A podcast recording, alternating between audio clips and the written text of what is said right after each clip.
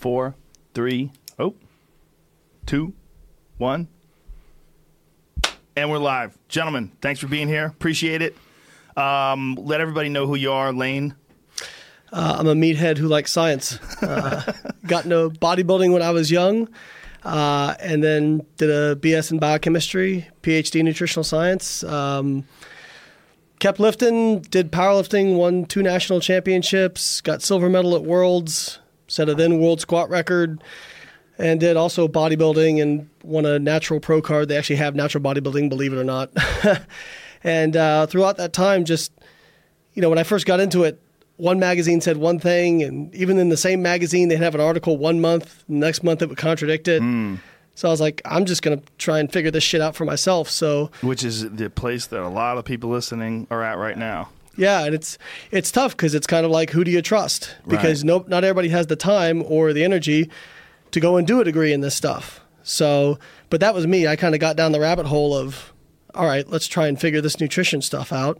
And of course, the more I learned, the more I realized I didn't know. But uh, yeah, it just became a passion for me. To and to this day, I'm still very. I, I love this stuff. This is what gets me up, gets me going. Well, guys like you are very important. Guys who actually train very hard and really understand the science. This is because it's usually one or the other. Yeah, absolutely. Yeah. And, and I like when I was doing it. I I graduated my PhD in 2010. When we started, we actually both knew each other from the bodybuilding.com message boards. So this was back before social media. trained together back in 2006 or seven. and- Seven yeah, at yeah. experimental biology. so this yeah. big, there's a big symposium every year for science geeks, and uh, we were both going to it. And we found out about each other on the forums, and we went and trained together. And he's a he's a beast. Uh, and uh, yeah, we really hit it off, and we've been friends since then. So for everybody Awesome. who's looking for a fight, so, sorry, we're probably going to be pretty friendly. Well, it's going to be a conversation. We don't need to have a, a fight. And Dom, uh, you've been on the podcast before, but for people who didn't Yeah. listen to that one, please tell them who you are and what you do. Yeah, uh, I'm. Keep the sucker. Yeah, yeah, sure. Uh, I well, go, getting back, I, I majored in nutrition actually as an undergrad, but didn't actually see a career in it that much. So I went into neuroscience. The net '90s was a decade of the brain, and uh, my my you know formal training is in neuroscience, and it got steered towards basically changing the neuropharmacology of the brain with nutrition, and that's what the ketogenic diet does, and it has tremendous benefits, I think, for military personnel, which is um, funded by the Office of Navy Research and the Department of Defense, to develop ketogenic strategies to enhance readiness, uh, resilience, and, and performance and safety in military personnel. And what what did, why specifically um, does the ketogenic diet help military people? I know there's a thing with uh, Navy SEALs with uh, preventing epilepsy. Oxygen rebreather. yeah. So uh, central nervous system oxygen toxicity, a limitation of that is, uh, or a limitation of Navy SEAL diving is oxygen toxicity seizures, and uh, anti-epileptic drugs are not really a viable option because they can uh, their side effects. They can decrease cognitive, uh, you know, resilience, physical resilience.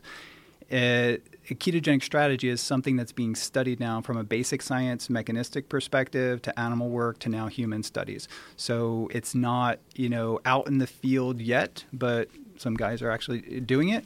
Uh, and I study the science of that. And So, for people who don't understand Yeah. what we're saying, um, for some folks who have epilepsy, the ketogenic diet has been shown to stop seizures. Absolutely. Go Google the Charlie Foundation. So that's how I actually got linked in. And actually, I met uh, a natural drug free bodybuilder. His name was Mike Dancer, and he had severe terminal epilepsy. Google Mike Dancer ketogenic diet, and you'll find an amazing story about a guy who used nutrition to manage his epilepsy when drugs failed, and he used it to prep and win bodybuilding shows and compete in bodybuilding. And the rebreathers sometimes cause seizures with some of the soldiers. They can. So, uh, for example, just 50 feet of seawater using a closed circuit br- rebreather, like a Draeger rebreather, at 50 feet of seawater, your per- potential for getting oxygen toxicity seizure can occur in just 10 minutes. So, that's a little bit of time, and that's not very deep. So there's no way to predict that, and there's no way as of now to prevent that. So we study physiological biomarkers that could warn people of an impending seizure, and we also develop uh, countermeasures to mitigate oxygen toxicity seizures. I focus mostly on drugs. I'm in a pharmacology and phys- physiology department. But I realized that people with epilepsy, the ketogenic diet was more effective than drugs. So I got steered into, you know, nutrition, which was my undergrad, and then that kicked off about 10 years ago and I've just been deep into probably a dozen or more different applications of nutritional ketosis. Awesome. And Layne, I've been paying attention to you online for a long time. One of the things Uh-oh. you do a great job with is just calling bullshit on I mean, you love to call bullshit, clearly. But whenever people are overstating claims or people get ridiculous, and I think this is one of the things that is a problem with any diet where people get really enthusiastic about it. That becomes an ideology, whether it's the ketogenic diet or the carnivore diet or the, you know, fill in the blanks, vegan diet. People decide this is the end all be all. It's going to cure cancer, make you smarter. The dick's going to grow a foot. all these things are going to happen. And you do a great job of calling bullshit on that kind of stuff.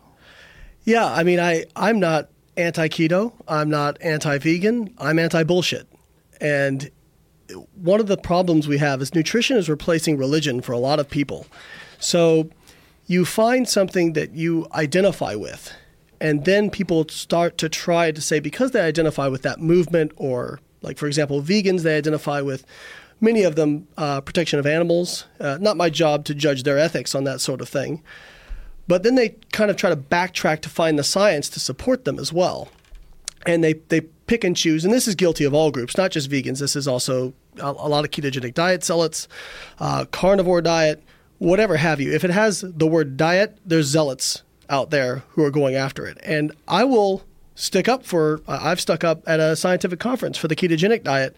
Uh, you were, we were having a roundtable about something different and somebody said, Well, we know that the ketogenic diet impairs exercise performance and endurance athletes. And I said, I, don't think that's necessarily true. Uh, you know, the, the, it's pretty am, ambivalent the, or ambiguous as to whether or not it does. It seems to be kind of individual. Mm-hmm. Um, but on the whole, on the average, it doesn't seem to impair exercise performance. So it's kind of what you like. But when you have people who, you know, like, like a Gary Taubes who says, Well, calories don't matter, uh, it's all carbohydrates um, that sort of thing, or the carbohydrate insulin model of obesity. I mean, the, the research is you're able to do a lot of hand waving about insulin and you know, well, you burn so much fat when you're on a high fat diet, which is true by the way. You you burn a lot of fat, but what they don't talk about is that it's it's overall fat balance, how much fat you store versus how much fat you burn. And when you're on a high fat diet, you store a lot of fat you also burn a lot of fat. The overall caloric balance is what determines whether or not you will have net storage or net deposition. And the same thing for a high carb diet as well. You know, this idea that with high insulin, uh, it just completely shuts down all fat burning everywhere. That, that's just not true. Now, if you have high carbohydrate, you will burn less fat, but you're also storing less fat as well. And again, the net caloric balance is going to be what determines how much you store because you don't really store carbohydrate as fat for most people. They did a study uh, overfeeding women where they overfed them 50% above their caloric maintenance. And they found that of 282 grams of fat that they stored during a day in adipose, only four grams came from carbohydrate. 278 came from fat. So glucose. What about fructose? So fructose causes, we think, you know, non-alcoholic fatty liver disease. So that could be, you know, that, that's de novo de novo lipogenesis is higher with fructose, and you're, you're think about people consuming it in liquid drinks, 100 to 200 grams a day, which is not uncommon, even for my wife. Not uncommon. So, so.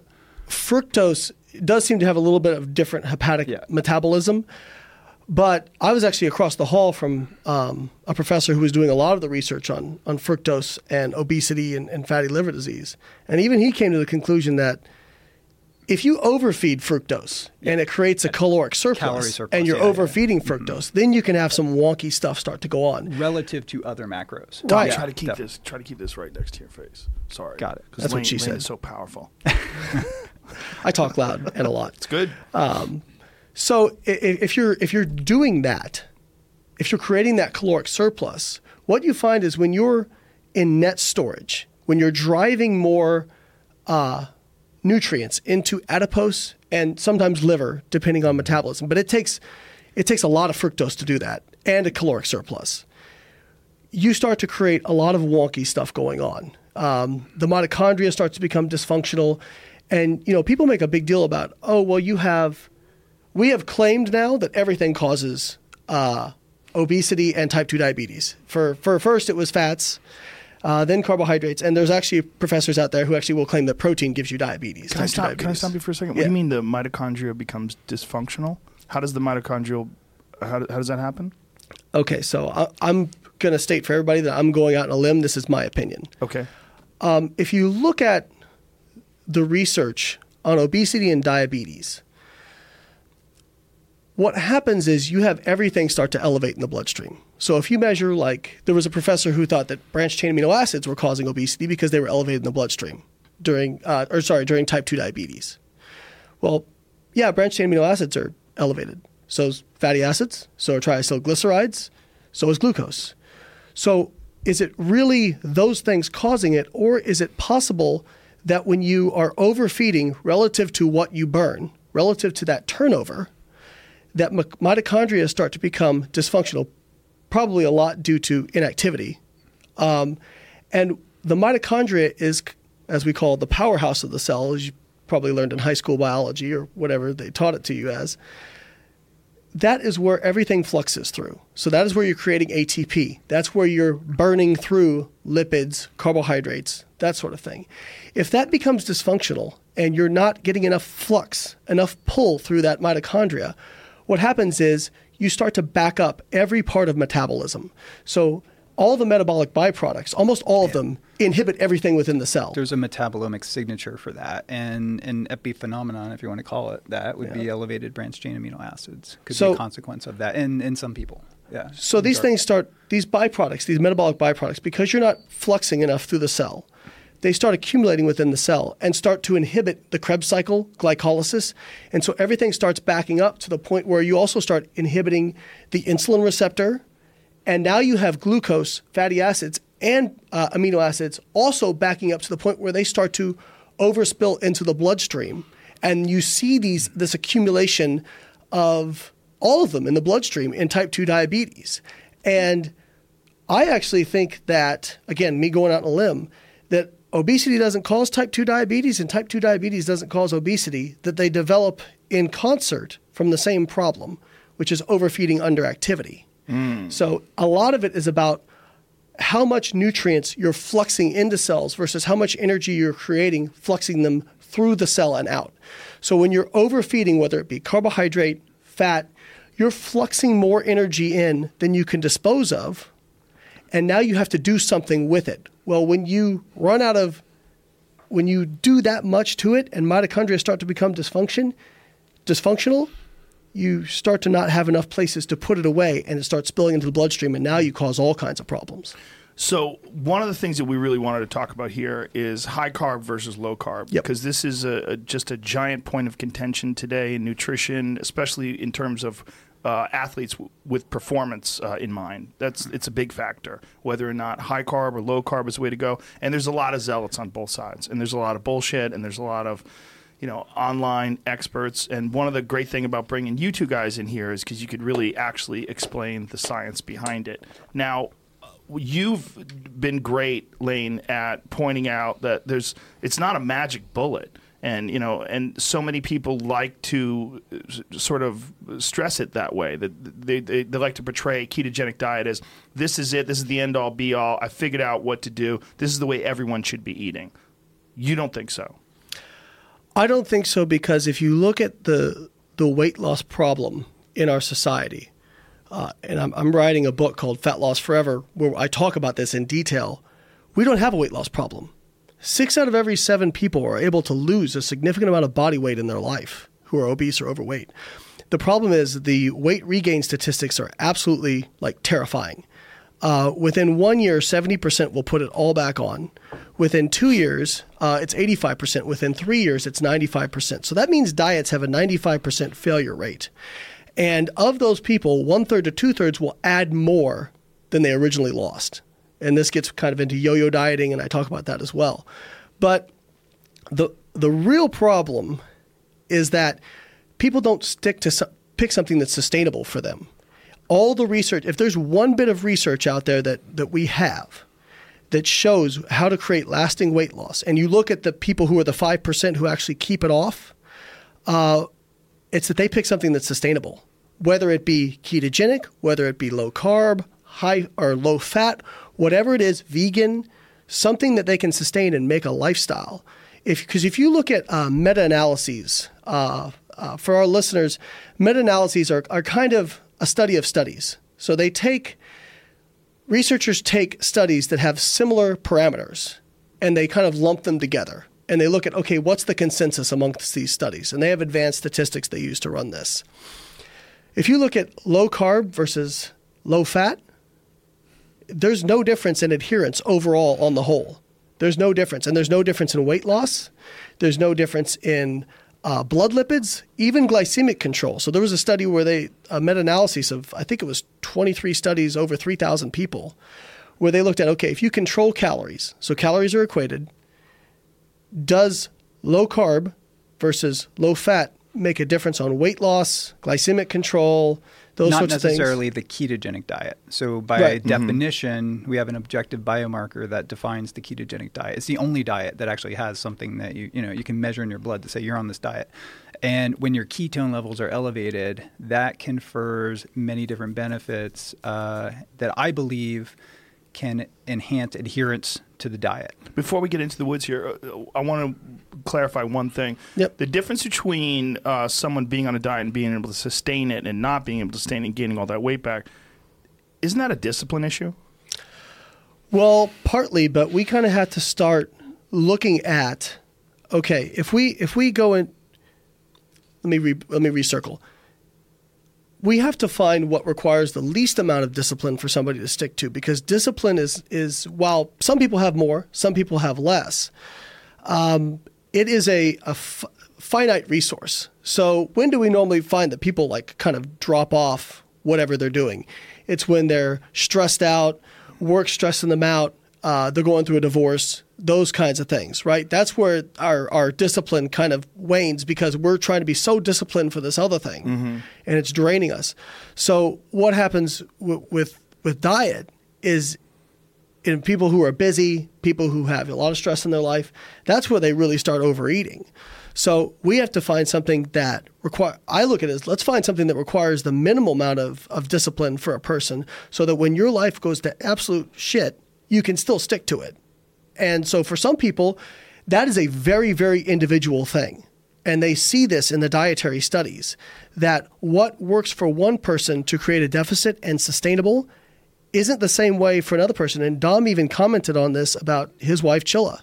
Um, she does much better on a higher ratio of carbohydrates to fat. Yeah, I, I mean, early on, it was obvious that she wasn't going to change her diet. I, the time that we met, like ten years ago almost, we I was really getting into this, and I really felt that for me, at least. Uh, but she would stop at Checkers and you know get a burger and with a sugary drink, and and she's tremendously carb intolerant. She was very skinny as a kid, and uh, she tolerates tolerant? uh, carbohydrate. She's very carbohydrate tolerant. Yes. Did I say intolerant? Okay. Yeah. uh, yeah. So, so and and you know if the diet low carb, I feel, and maybe and ketogenic, putting it under that umbrella works. I think for up to twenty five to thirty percent of people, uh, especially if they're carbohydrate intolerant, and I believe that it does that by virtue of elevating ketones, shifting your uh, the neuropharmacology of the brain. For example, it works through ghrelin. It works through. There's new science emerging right now showing that appetite regulation is influenced uh, positively by uh, nutritional ketosis in ways that we're just starting to learn now. Well, you can certainly feel it. It's one of the Oh, yeah, weirder yeah. things about the Yes. ketogenic diet. When you're in that state, you, all of a sudden you're just not hungry the same. It's, there's Yeah. not a an overwhelming need for food. Yeah, I'm. I haven't had anything to eat today. I mean, when I was eating massive plates of pasta 25 years ago, and I went to this this long without food, I would start getting shaky. I would I would have a hypoglycemic response, and I'm completely resilient to that. And that has major implications for military personnel being keto adapted, not just for performance, preventing seizures, and I think for uh, cognitive function too, but you uh, it's very liberating. So meal frequency is not an issue. So if you're in austere environments where you have limited food availability, that becomes a major issue. And if you're working as a scientist and you can't, you know, you're working with animals, you're doing experiments, you don't have time to eat, I need to maintain that cognitive function. I need to be sharp, you know, with limited food. So it worked very good for me throughout my professorship, you know, getting tenure and things like that, where I could just put more time and energy into my work without having to stop, prepare a meal, eat a meal, clean up. Like I think I wasted a lot of time doing that when I was eating five to six meals a day. He, he said something that I think you've called bullshit on before. The the phrase carb intolerant. So yeah, so that was actually going to be one of the things I was going to say. Hey, we have something we can disagree about because Okay. Carb tolerance, carb, carb. Would you would say depends on how we define that. Yes, yes. So if I define it by a blood marker, your glucose response to a meal. Okay. So, a couple of things. I, I want to come right out and frame this whole discussion real quick. So, we both agree that in terms of weight loss and body composition, that your total calorie intake per day is the most important thing. Correct? Yes, I- and I believe the ketogenic strategy is a way to regulate that. Right. So, with with carb intolerance, if if you look at the benefits of like on blood glucose, blood lipids, it is almost 90 to 95 percent explained by weight loss. So you t- you can take people, put them on a high carb, very low fat diet, their blood glucose and their blood lipids will drop, e- even with like higher insulin levels than people who are on a, a low carb diet. If they're on a calorie restricted Yes, diet. if they're calorie restricted. Now again, that that becomes a very individual thing. I you know, if somebody says, "Hey, I like a ketogenic diet because for me it helps me to create a calorie deficit, I can stick to it." Hey, knock yourself out. That is no problem, but that is not always going to work. Some people don't feel that satiated on a ketogenic diet. There are people who do feel hungrier on that. So that is a very individual response. And again, when we look at studies, we're looking at means, right? So we're talking about averages. And there are outliers. Like if you look at any Gaussian distribution chart, which is kind of how populations distribute based on a certain treatment, you have about 60 to 70% that fall into the, the average. Then you have another, you know, 10, 20% that are kind of do a little bit better one way versus the other. And then you have 5% on either end that are, or sorry, 2.5% on either end that are outliers, right? So just to frame this again, let's take weightlifting. We know weightlifting makes you bigger and stronger, right? Like that is not up for debate. We agree on that. Uh, there are studies that have shown that some people who are beginners, where you should be gaining a lot of muscle very quickly, uh, some people will go from the first time they walk in the gym, squat 185, 12 weeks later, they're squatting 400 pounds. Some people don't get stronger. There have actually been studies where over 12 weeks, there's a few individuals who did not get stronger. So those are your outliers right there. So if we circle this back to ketogenic diet, I'm not sitting here and saying that somebody may actually physiologically do better on a ketogenic diet versus a uh, a lower fat diet. That's a very individual response. But when we start making recommendations for people, what we should start with is okay, create a calorie deficit that allows you to lose some weight. Because if we look at the studies and we look at if we equate for protein, because that's a big thing. So if you look at some of the studies where uh, Volek did, where he compared like uh, your kind of food guide pyramid type diet to a ketogenic diet, the ketogenic diets were a little bit higher protein. That protein has a thermogenic effect and also an appetite suppression effect. When you equate for those, and there's been 32 studies, there was a recent meta analysis done of 32 studies that equated for calories and protein. Absolutely no difference in fat loss when you equate for those two calories and protein because protein's a big one because protein has a big benefit on thermogenesis and, and weight loss. Also, lean body mass retention, which is huge because one of the reasons people regain weight is because when they lose weight, they tend to lose fat and muscle, and when they regain it, it's almost all fat in the initial phase.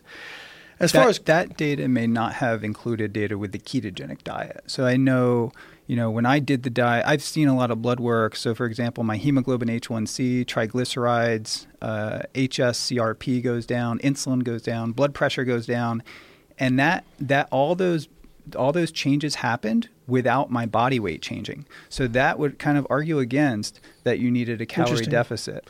Uh, and I've seen it many times. But once you could, I could be eating 80 to 90% carbs and reduce my body weight and get changes in all that. I could actually increase my carbs. And if I create a calorie deficit, you know, my hemoglobin A1C will go down, my sugar will go down, things like that. So that is really the drive. That's like, that trumps everything, that, Yeah. that calorie deficit. So that, that's an important thing. So that's what, and that's what I think a lot of people miss. Okay, and I think that that what I'll say is sorry. I, I'll, Well, I'm just saying. So, like, I think that's very powerful too. That these changes that I just mentioned can occur without, uh, with without changing your body weight. So they are just you know you're fundamentally changing your metabolism when you do that from car, and that has pretty wide ranging implications.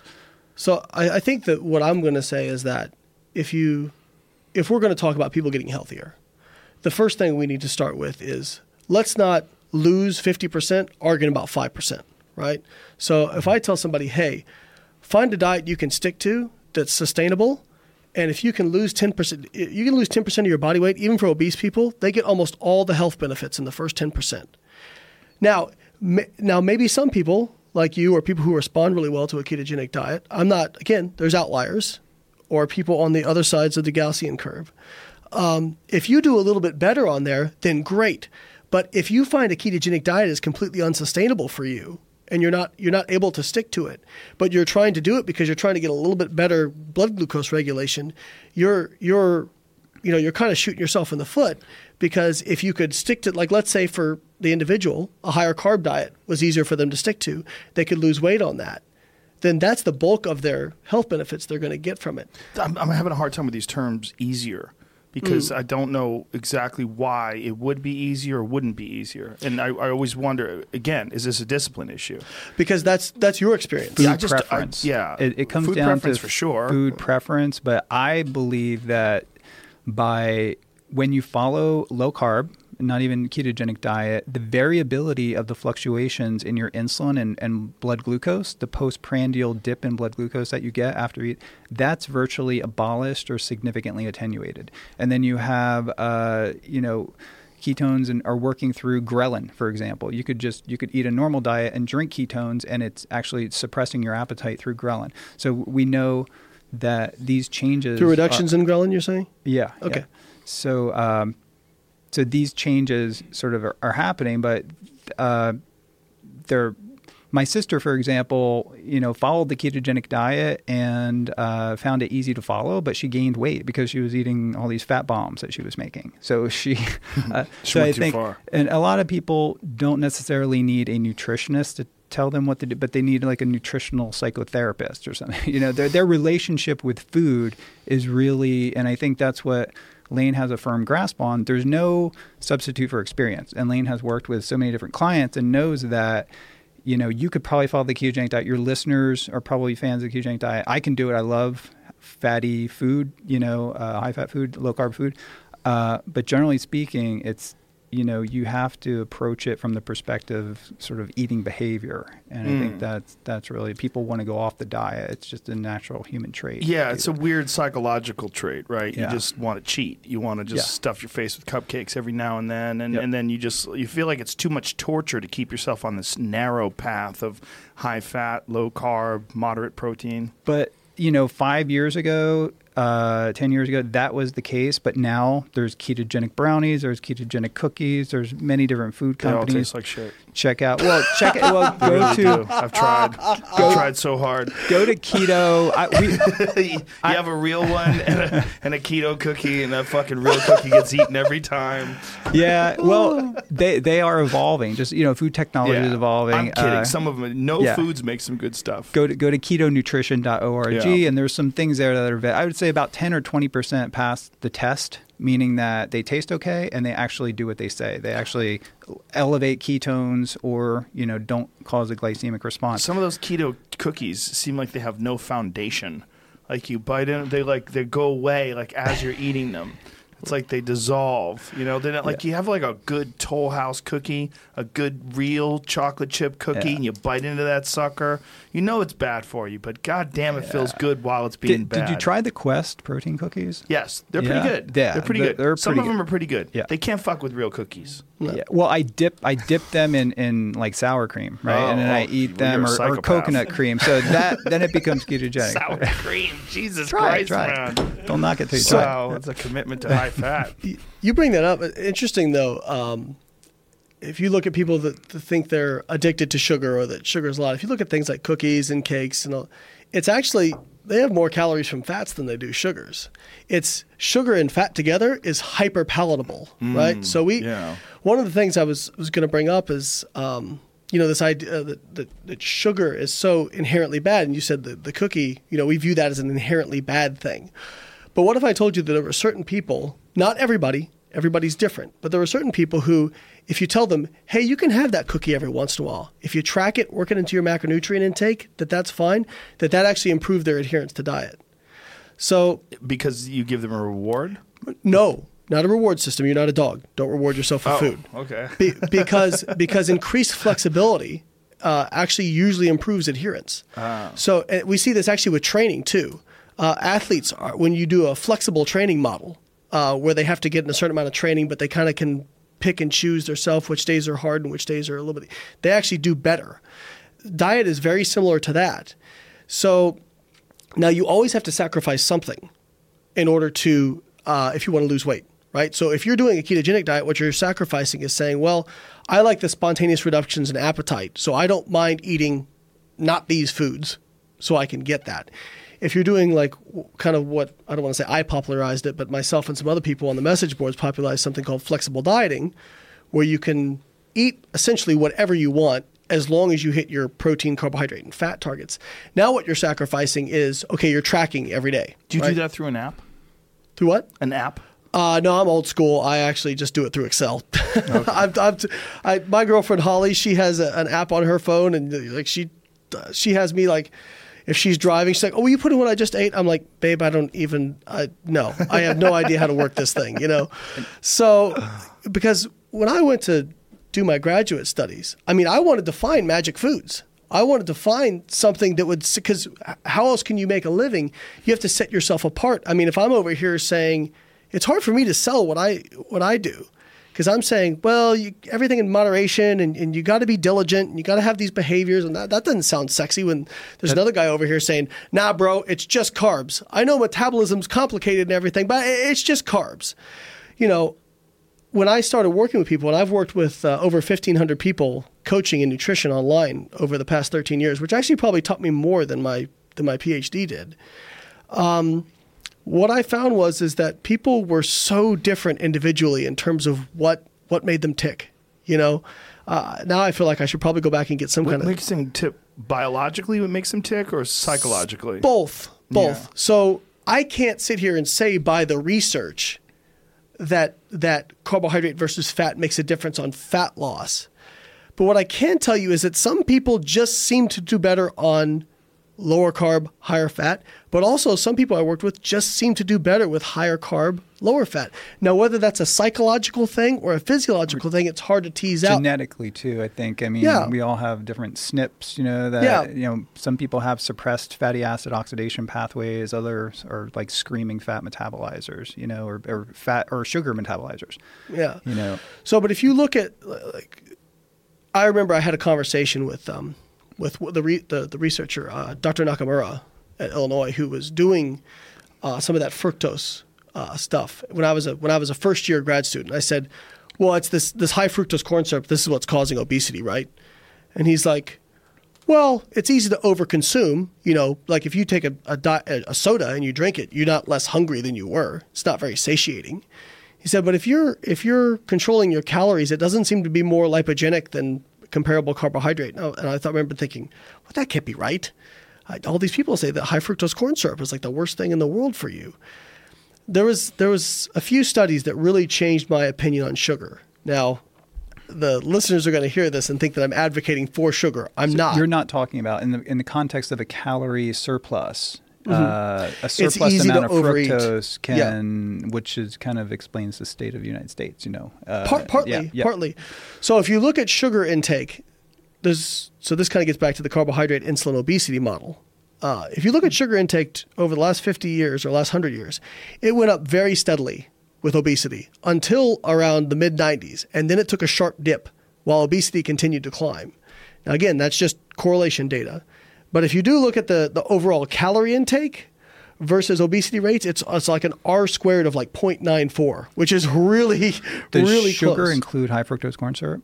Is that lumped into sugar? So this was added sugars. This was added Okay, sugars. okay. But there was a study done by a metabolic ward study. So can, again, I, I- can I stop you there? Yep. Are, you, are you saying that this is, is added sugars, not high fructo- fructose corn syrup? So when you talk about the graph of consumption, that sugar dropped off, but high fructose corn syrup did not. Is that accurate? because that took over Right. in many of the products. So if, you if So there's an increase in obesity, but a decrease in sugar consumption, but you're not saying a decrease in high fructose corn syrup consumption. So I don't know that. I'd have to look that up. So here, here's here's me being a scientist and saying the three magic That- words I don't know. Thank one of the you. last Um, conferences I, I went to showed that, like the rise over the last 10 to 15 years, like skyrocketing with high fructose corn syrup. Mm. And because sugar was taken out, high fructose corn syrup is subsidized by farmers, a lot, lot cheaper and, And more. is, would you agree that it's essentially your body, pr- the way it processes it is essentially the same? Sugar versus high fructose corn syrup, calorie for calorie? Well, so sugar, sucrose, is 50% uh, glucose, 50% fructose. High fructose corn syrup is 55% fructose, 45% glucose. But if you're saying that that 5% is what's creating obesity, eh. Now, again, psychologically, some people just down sodas like it's their job, you know. Right. And if you're doing that, especially as children, that's a big, big no-no. Whether Because- it's the Mexican kind with the cane sugar, we or have whether kids now with high, with uh, non-alcoholic fatty liver disease, and that did not exist. But I would like say 20 that- years ago we got little ki- like kids. With and you high- think high- that's from corn syrup? I think it, it's it's due to an excess surplus calories, and those surplus calories being high fructose corn syrup. So if you're if you're used to eating a certain amount of calories, and you may, and we back when we were actually maintaining our weight back in the before the '60s, we were eating about 2,200 calories a day. That was the average, uh, and now it's like 2,800 is the the average consumption in the United States amongst adults. Um, I think I eat a lot more than that. But but you train, but you train, and you have a higher lean body mass, so that's that's that's fine. Now some people, yeah, we that's a whole other rabbit hole. yeah. the if you if you start adding sodas in, which aren't satiating at all, they don't positively affect your hunger hormones, uh, but you continue your same normal food intake. Boom! I mean, you can start to store, right? Yeah. So, but I can't tell somebody, hey, there's no way you can lose weight and drink a soda, because that's not true. Um, there was a study done by uh, Surwit, and they looked at um, high glycemic uh, diet versus low glycemic, and I mean extreme. They did uh, one group had over 100 grams of sugar a day, another group had uh, 10 grams or less per day, or sorry, it was 11 grams or less per day, and they looked at the differences in weight loss, blood lipids, all that kind of stuff. Did, Uh, did, every- did they calories- adjust for carbohydrates? So the group that ate 10 grams of sugar or less a day, did they eat the same amount of total carbohydrates? Same amount of total carbs. Okay. so same amount of low glycemic versus okay. high glycemic. Yeah, right? and processed carbs can spike your glucose more than sugar. right. So they did have a fire, higher fiber intake, Mm-hmm. but what they, well they did find that they had uh, higher insulin responses to the meal. The high sugar group did, but no differences in weight loss. So they both both groups lost weight. Uh, the only real difference was the the the lower glycemic group had a little bit better. Both groups improved improved cholesterol. The lower glycemic group had just a little bit better improvement, probably because they were eating higher fiber, which can bind cholesterol and you excrete it. I would like to see what happened if they equated. So again, it's it's creating that calorie deficit. Both groups lost weight. Now, is it more difficult to create a calorie deficit if you're eating a lot of sugar? Yes. Okay. So I always tell people your diet is like a budget if you're practicing something like flexible dieting, right? So if I've got somebody like myself who has above average muscle mass, hopefully I can say that and p- people on the internet are probably going to knock oh, me. you fucking dick. Look at him, he's wearing a shirt with his name on it. So Okay, I'll say it. You have above average muscle mass. Thank you. You're welcome. So, so if you have above average muscle mass, you train hard, you have a faster metabolism naturally. I mean, I've seen people who could maintain their body weight on six, 7,000 calories a day. You have a higher metabolic rate, you have a really big budget. So if you make $100 million a year, is it a big deal for you to go out and buy a $500,000 sports car if you can still pay your mortgage and pay all the other requirements that you have? No, it's fine. But if you make 80 grand a year, should you go out and buy a $500,000 sports car? Probably not, right? And, it's if you make 30, you should be on the keto diet. so if you well you'd have increased food efficiency so um, it's the same thing so like people uh, so pop tarts somehow became the the model of the flexible dieting movement because people were What? here's why it's kind of like counterculture. It's like so a Pop Tart zealots out there. it's like so whenever you have so clean eating became a thing amongst bodybuildings. We we, we say you eat clean even though there's no Broccoli and objective chicken, baby. There's no objective definition of Right. that. Um, so people were like, "Oh yeah, well I'm getting shredded and I eat a pop tart every day, right?" So a lot of your followers do that. they do Yeah. now. Now, but I'm, I don't. Layne I kinda actually don't even. created that. I don't even like pop tarts to Did you do this? Did you start this? No, no, no. Yes. It's it's more I don't, about I don't know who else, you know. Hang on, let me let me put some context to this.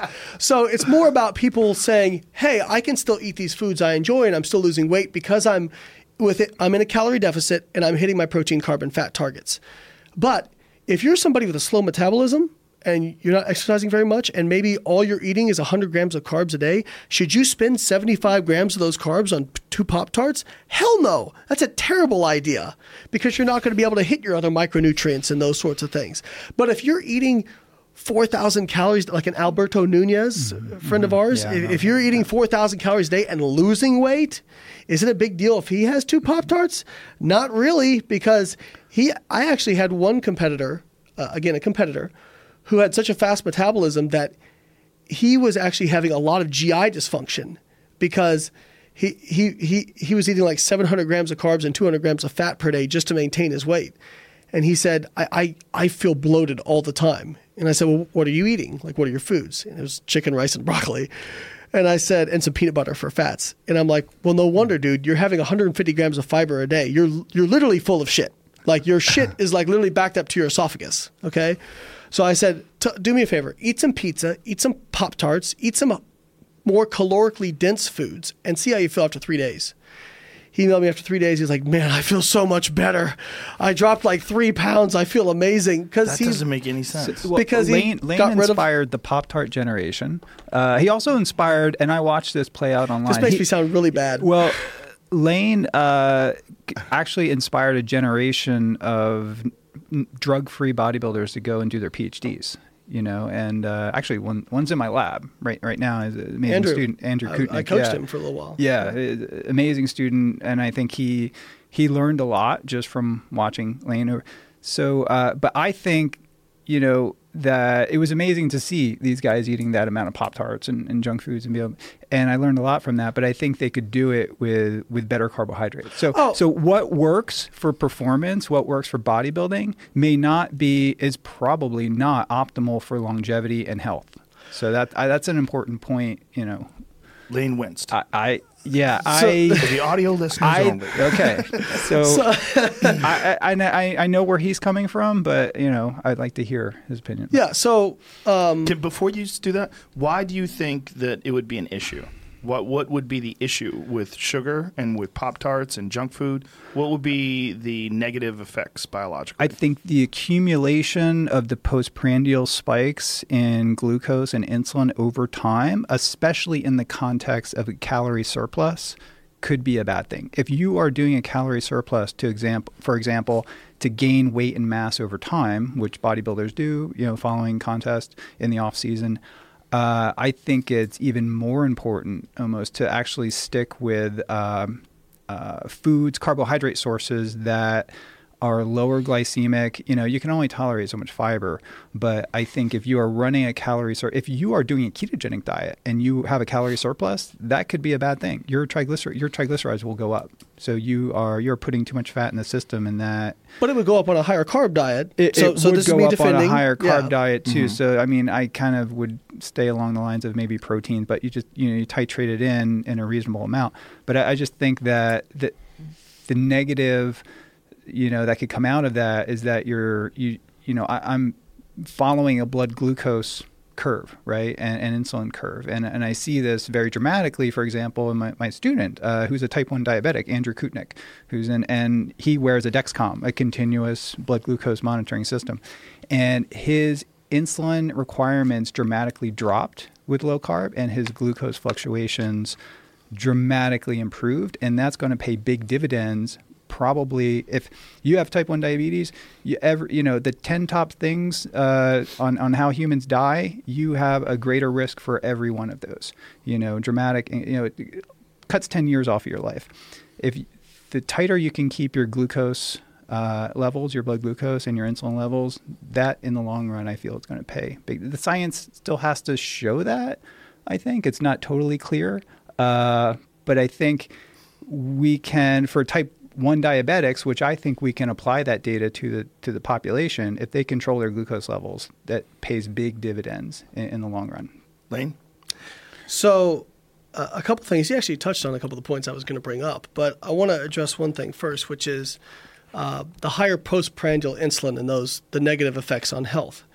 Um, so, if you have, they've done studies on this on BMI versus insulin. Now, BMI is a we can debate about how useful of a measure it is, but in general, it reflects body fat in the average population, not in lifters, but in the average. Uh, BMI, by the way, for people who are listening, is a, a, ratio of your, your height versus your weight that generally reflects obesity. And you're obese. I'm and obese. I'm obese. Yes, I'm, yeah. yeah. I'm- so if you lift weights Layne and and you I are have, both yeah, obese. I'm I'm morbidly obese. It seems so silly. to. It is, but if you look at the general population who doesn't exercise, it's actually pretty darn accurate. Gets they- factored into your insurance though, which is not. Yeah, Does it really sucks do for yours? It can. Yeah, And That's it does. hilarious. Yeah, it sucks. They look at you and say you're some, obese. Some insurances will do like a waist chest measurement, which hmm. which helps. But anyway, so postprandial insulin, they've looked at the relationship between people who have their BMIs and postprandial insulin. They find that people with higher BMI have higher postprandial insulin, but the opposite relationship does not hold true. People who have higher insulin do not necessarily have higher BMI, and they've done this in meta analysis. So, what that says is again that if you are obese, type 2 diabetic metabolic syndrome profile, that you will have elevated levels of insulin because your body's becoming insensitive to it because of all the dysfunction that we talked about. Um, but just because you secrete higher insulin um, doesn't mean that you're going to have more body fat. And there was a study done actually by one of the proponents of the carbohydrate insulin uh, hypothesis um, that looked at what's called Mendelian randomization, where basically the idea is you have different gene variants, like we were talking about. And if, for example, like they've done this with LDL cholesterol, uh, or sorry, yes, LDL cholesterol. We believe, most people believe that LDL cholesterol has some contribution towards heart disease. It's a pretty, I would say it's a pretty strong, now people can over, Very controversial. Okay, Very so- context dependent and, and individual. when they look at these these gene variants, people who have gene variants where they run lower LDL have lower rates of, of heart disease. People who are higher, higher rates of heart disease. gene variants, yeah. If you look at that with insulin, at best, insulin explains 10% of obesity. At, at absolute best. And that study actually showed a, a high level of bias. It was between 1% to 10%. So we're not, I'm not putting out the, the idea that maybe insulin has some effect. You're talking about fasting insulin or postprandial insulin? uh, overall. Overall. I, I'm- I'm guessing probably more so fasting. How do they Um, measure insulin? I mean, we we have hemoglobin A1C for like a you know that. So there was another cumulative. there was another meta analysis where they looked at um, higher carb versus lower carb diets, equating calories, looking at HbA1c, and saw that so the the the differences in weight loss were no different, that like we've discussed, when calories are equated, but also the differences in HbA1c reduction weren't different; they were the same. Now you asked about health and you know consuming some of these quote unquote bad foods Pop if you do Tarts, it in the but you you said in the context of a caloric surplus right? Which is the important thing because they help to create a surplus. But in a deficit um, the, what, what's the downside? Because kind of when you talk to people who are not not ketogenic necessarily but proponents of quote unquote clean eating which again has no real objective definition when you say okay well a pop tart maybe you can lose weight on it but it can't be good for you uh, okay, well then then we have to have some objective measurement to show this by, right? Like because otherwise it's do you believe in magic? Okay? So if you look at processed foods, what they have found with processed foods is that you have a lower energy expenditure from them. Okay, so you have a certain amount of what we call TEF, thermic effect of food. Uh, higher protein has a higher TEF than carbohydrate and fat. Okay, so we know that higher protein diets actually cause more weight loss and better lean body mass retention. Part of that is through the, the, the increased thermogenesis of, of the TEF, thermic effect of food. Well, with processed foods, you have a lower TEF. Okay, but that doesn't mean you can't eat any processed foods and, and lose weight. You can. It just means you might have to eat a little bit lower calories overall Does that make sense? If there was a ketogenic Pop Tart and it was made with uh, with It probably almond tastes like shit. we know that if we eat almonds, we're probably you know or other nuts or or things. Just giving an example, you know, we don't uh, fully digest, assimilate, and utilize those calories. They pass through us. So Some. with a Pop Tart, uh, I think it's pretty high with like raw, like like a salad and with nuts and things like that. Like it it becomes significant over time. Uh, with Pop Tart, like you can basically 100% of that is going into your system and it's causing a hormonal response. So the food that we eat creates uh, is not only calories but creates a hormonal uh, response, and also from the brain perspective, can change the neuropharmacology of your brain. I mean, that's how I got into the ketogenic diet because it fundamentally changes neurotransmitter systems and reward systems and things like that.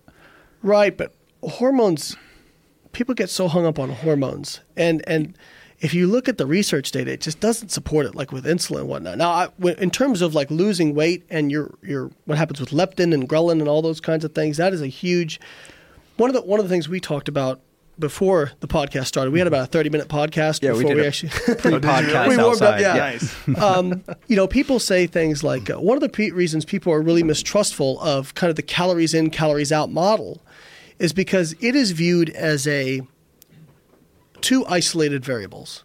Calories in and calories out are separate. That's not true. Calories in affects calories out. Okay? They're a moving target. So people will say, well, I ate in a calorie deficit and I didn't lose weight.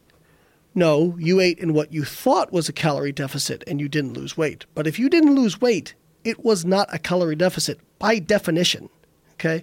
Unless you're we- retaining water or something. Yeah. yeah, yeah. When we look at um, dieting, like just dieting in general, over time lowers your metabolic rate, right? So if you take somebody, they actually did a rat study, again, rats, but rats tend to respond pretty similar to humans in terms. Would you agree with that in terms of blood glue? I mean, you do a lot of rat studies. I do a lot of rats and mouse studies. Uh, yeah, I, I think there's a lot of They're good model. overlap there. Yeah, They're good Very model. very good.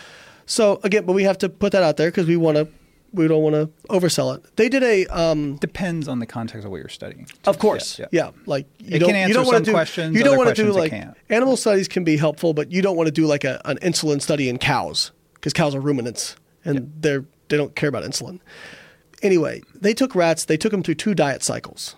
Okay, so this is kind of back to the yo-yo dieting thing, um, and they looked at okay when they took obese rats, dieted them down to a kind of normal level. Then they let then they basically gave them as much food as they wanted, let them eat back to their original obese level, dieted them down again to the previous level, and then let them re-eat back up. What they found was absolutely astonishing. Their food efficiency went so far up because their metabolic rate became suppressed every time they dieted down. Your body has this self-defense system that you activate every time you diet. I talk about this in my shameless plug book. Um, so the first time they dieted, if that's the kind of one times rate that they lost uh, fat at, when they let them regain it, they regained it twice as fast as they lost it. Then the second time they tried to lose it, they lost it at half the original rate. Then when they regained it the second time, they regained it three times as fast. Their food efficiency went way up. Did yeah. their ability to lose it? Have you noticed- have you noticed- as well? What's that? Did yeah. their so- ability to lose it get uh, Was- exponentially was- faster as well? No, no, they're, they're, No. It, it, it took them twice as long to lose the same amount of weight. Sorry, I, I probably didn't explain it very well. Yeah, it took them twice as long to lose the same amount of weight, and they regained it in a third the time of the original. So your body's uh, getting accustomed to famine. Exactly, because every time you diet, and we see this with yo-yo dieters who spend, how many people do you know that seem to be perpetually on a diet? Yeah. But they just have that short overfeeding period in between diets, and, And then it they, it, it really does because every time you diet, you're activating your body's self-defense system. How many fighters do you know that every time they diet, it gets harder and harder for them to Mm-hmm. make weight? Well, they're doing more than that. They're they're cutting weight. The, the cutting weight is ruthless. They're, they're Right. essentially almost dying. Right, but the part of that is they're they're having to crash diet super low. So what is the signal you're telling your body? Because you have to always think about things from an evolutionary perspective. My PhD advisor was great about this. He'd always ask. His name was Dr. Don Layman, brilliant guy, and he would say, "Why do you think the body did this?" Well, if you think about what are the regulatory mechanisms on becoming fat versus becoming too thin, right? So one one danger is you starve to death. The other danger is you get so fat that a predator can come get you. Which is more dangerous in the last 20,000 years. It's famine. It's famine. So your body pr- creates much tighter self-defense system there. So when you diet, your metabolic rate slows way down. I mean, if you've you've ever these guys who cut weight, so by the time they're ready to get um, a fight, for example, their metabolic rate's really slow. Then what happens after they, they fight? They eat a crap ton of food because their their their ghrelin is way up, leptin is way down, insulin is way down, and they regain it really fast. Now, I what think happens- it's safe to assume, just to interject, that if you diet for 16 weeks for a show, for example, or a contest, Or that anything. what what you uh, actually educated me in like 10 years ago, and I thought there was this like post contest rebound, and in two weeks there'd be this anabolic window or whatever. You're anabolic for fat. it actually, if you diet hard for 16 weeks to make weight, it takes an equal amount of time to get your metabolism back Actually- up to that level again. Uh, maybe so. Layne coined the term right, reverse dieting. Rever- I don't know if I call I coined it. I wanna probably didn't coin it. Study this with metabolic chambers in, in rats and, and use a variety of different approaches to determine how fast it, it actually takes to uh, to bring your metabolism back up, and if different strategies can be used to ramp up your metabolism again. Well, because when you regain it, you regain fat really quickly, um, but your metabolic rate is more sluggish to return.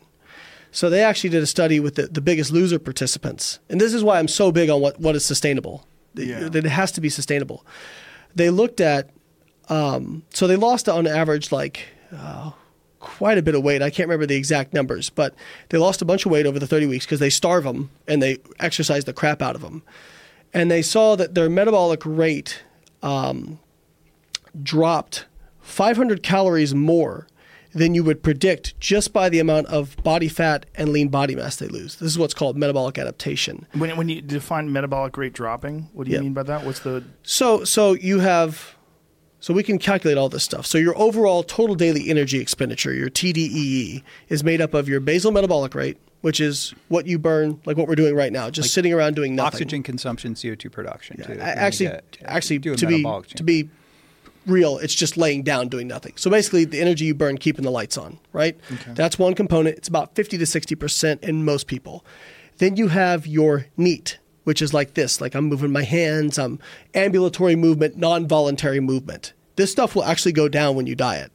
Like if you've ever been around movement people, will go down? Yes. You stop fidgeting, Spontaneous stop- movement yeah, goes down. become- It's a huge modifier. So, like, if you look at, I did a DVD when I was prepping for a show back in 2010. I blink slower.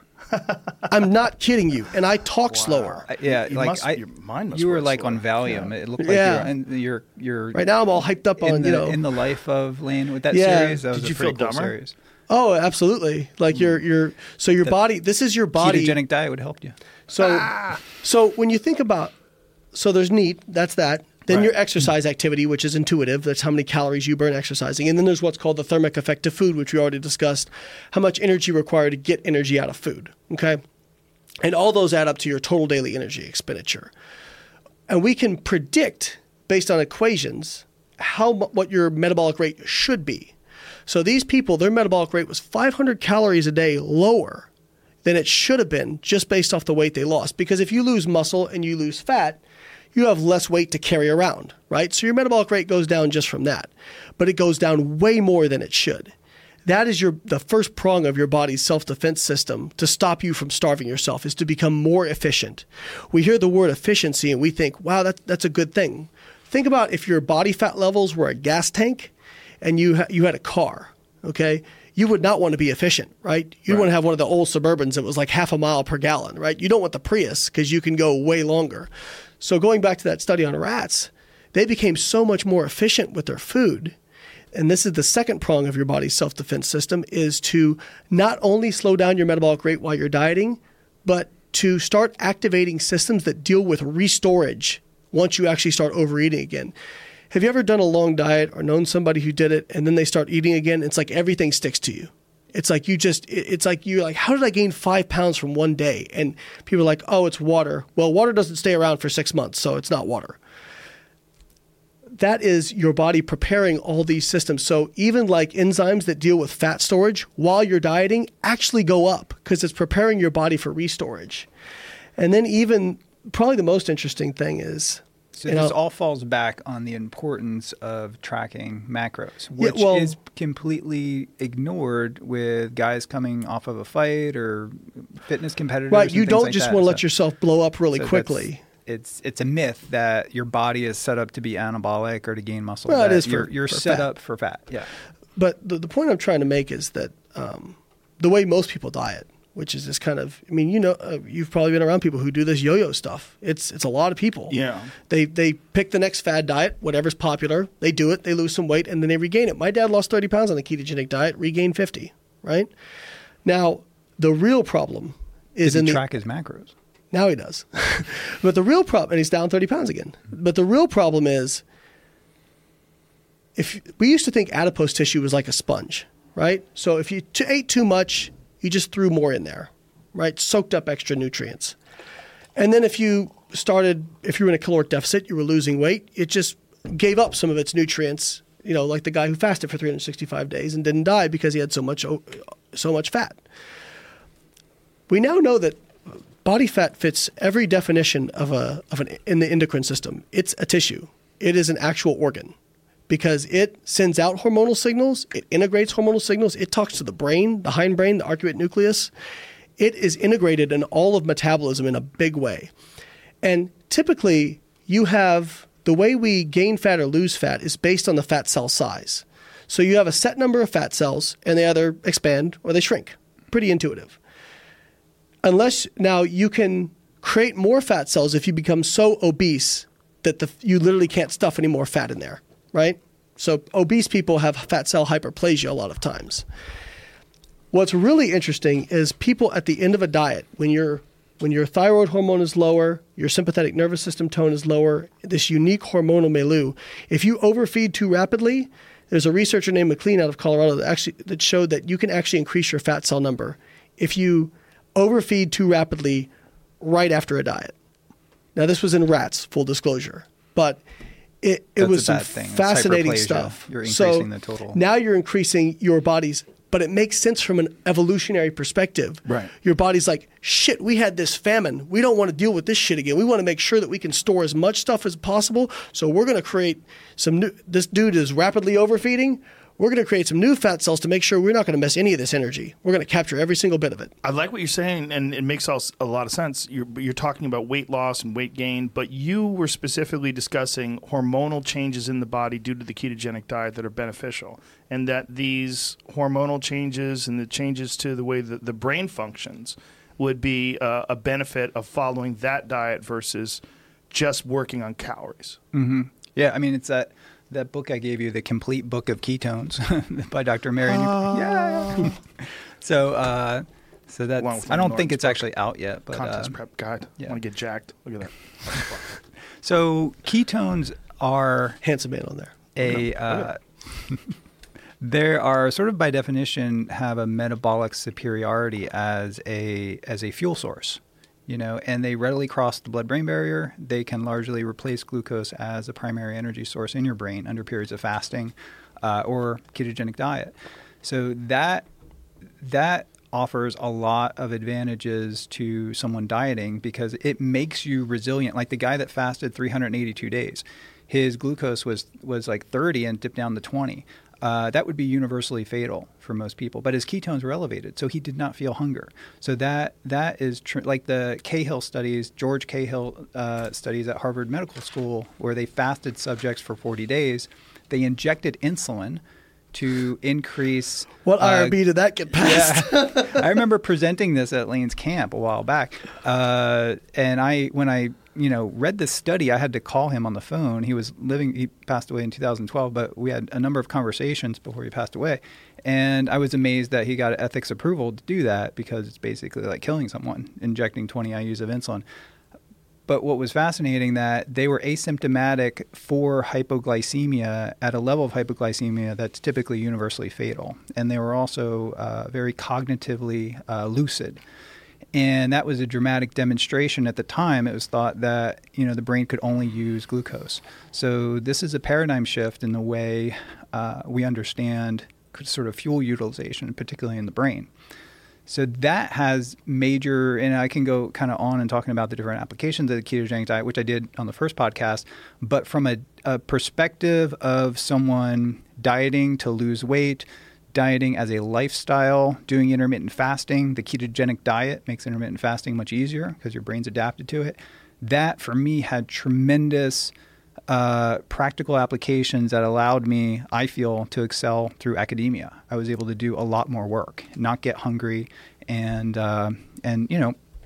We haven't trained in a while, but when we trained, last a time we He's did deadlifts. I mean, we were d- both deadlifting 675 for reps, and I was on. Actually, I was on the the uh, the classical ketogenic diet. Mm-hmm. Then that's when I was just doing it, and it you know out a year Classical versus like 80 to 90 percent fat. You know, I was doing that for about a year, fat. and um, you know, deadlifting like three times my body weight for for reps. You know, and, and it didn't hurt me. I can't say that would be the case for everyone, but I also titrated the calories in that I wasn't really at a calorie deficit. I, I lost a little bit of weight, so I guess by definition I was at a Yeah, calorie so- deficit. Now, for people that are thinking about gains, I wanna- trying to gain weight, they would think that the ketogenic diet, that 80 90% fat, would not be enough protein. I believe that the ketogenic diet shines when you are in a calorie deficit. I my mentor for the cancer work, Tom Seyfried, had published a study showing an unrestricted ketogenic diet can actually promote cancer growth in a, in a brain tumor model. Unrestricted meaning too much calories. Yeah, they were feeding mice a sugary ketogenic formula that was on the market at the time. Well, it was a sweetened. I'm sorry, it was Oh, a sweetened ketogenic formula with hydrogenated fats and, and other things. Yeah, it was uh, I sweetened with maybe with uh, aspartame or something like that.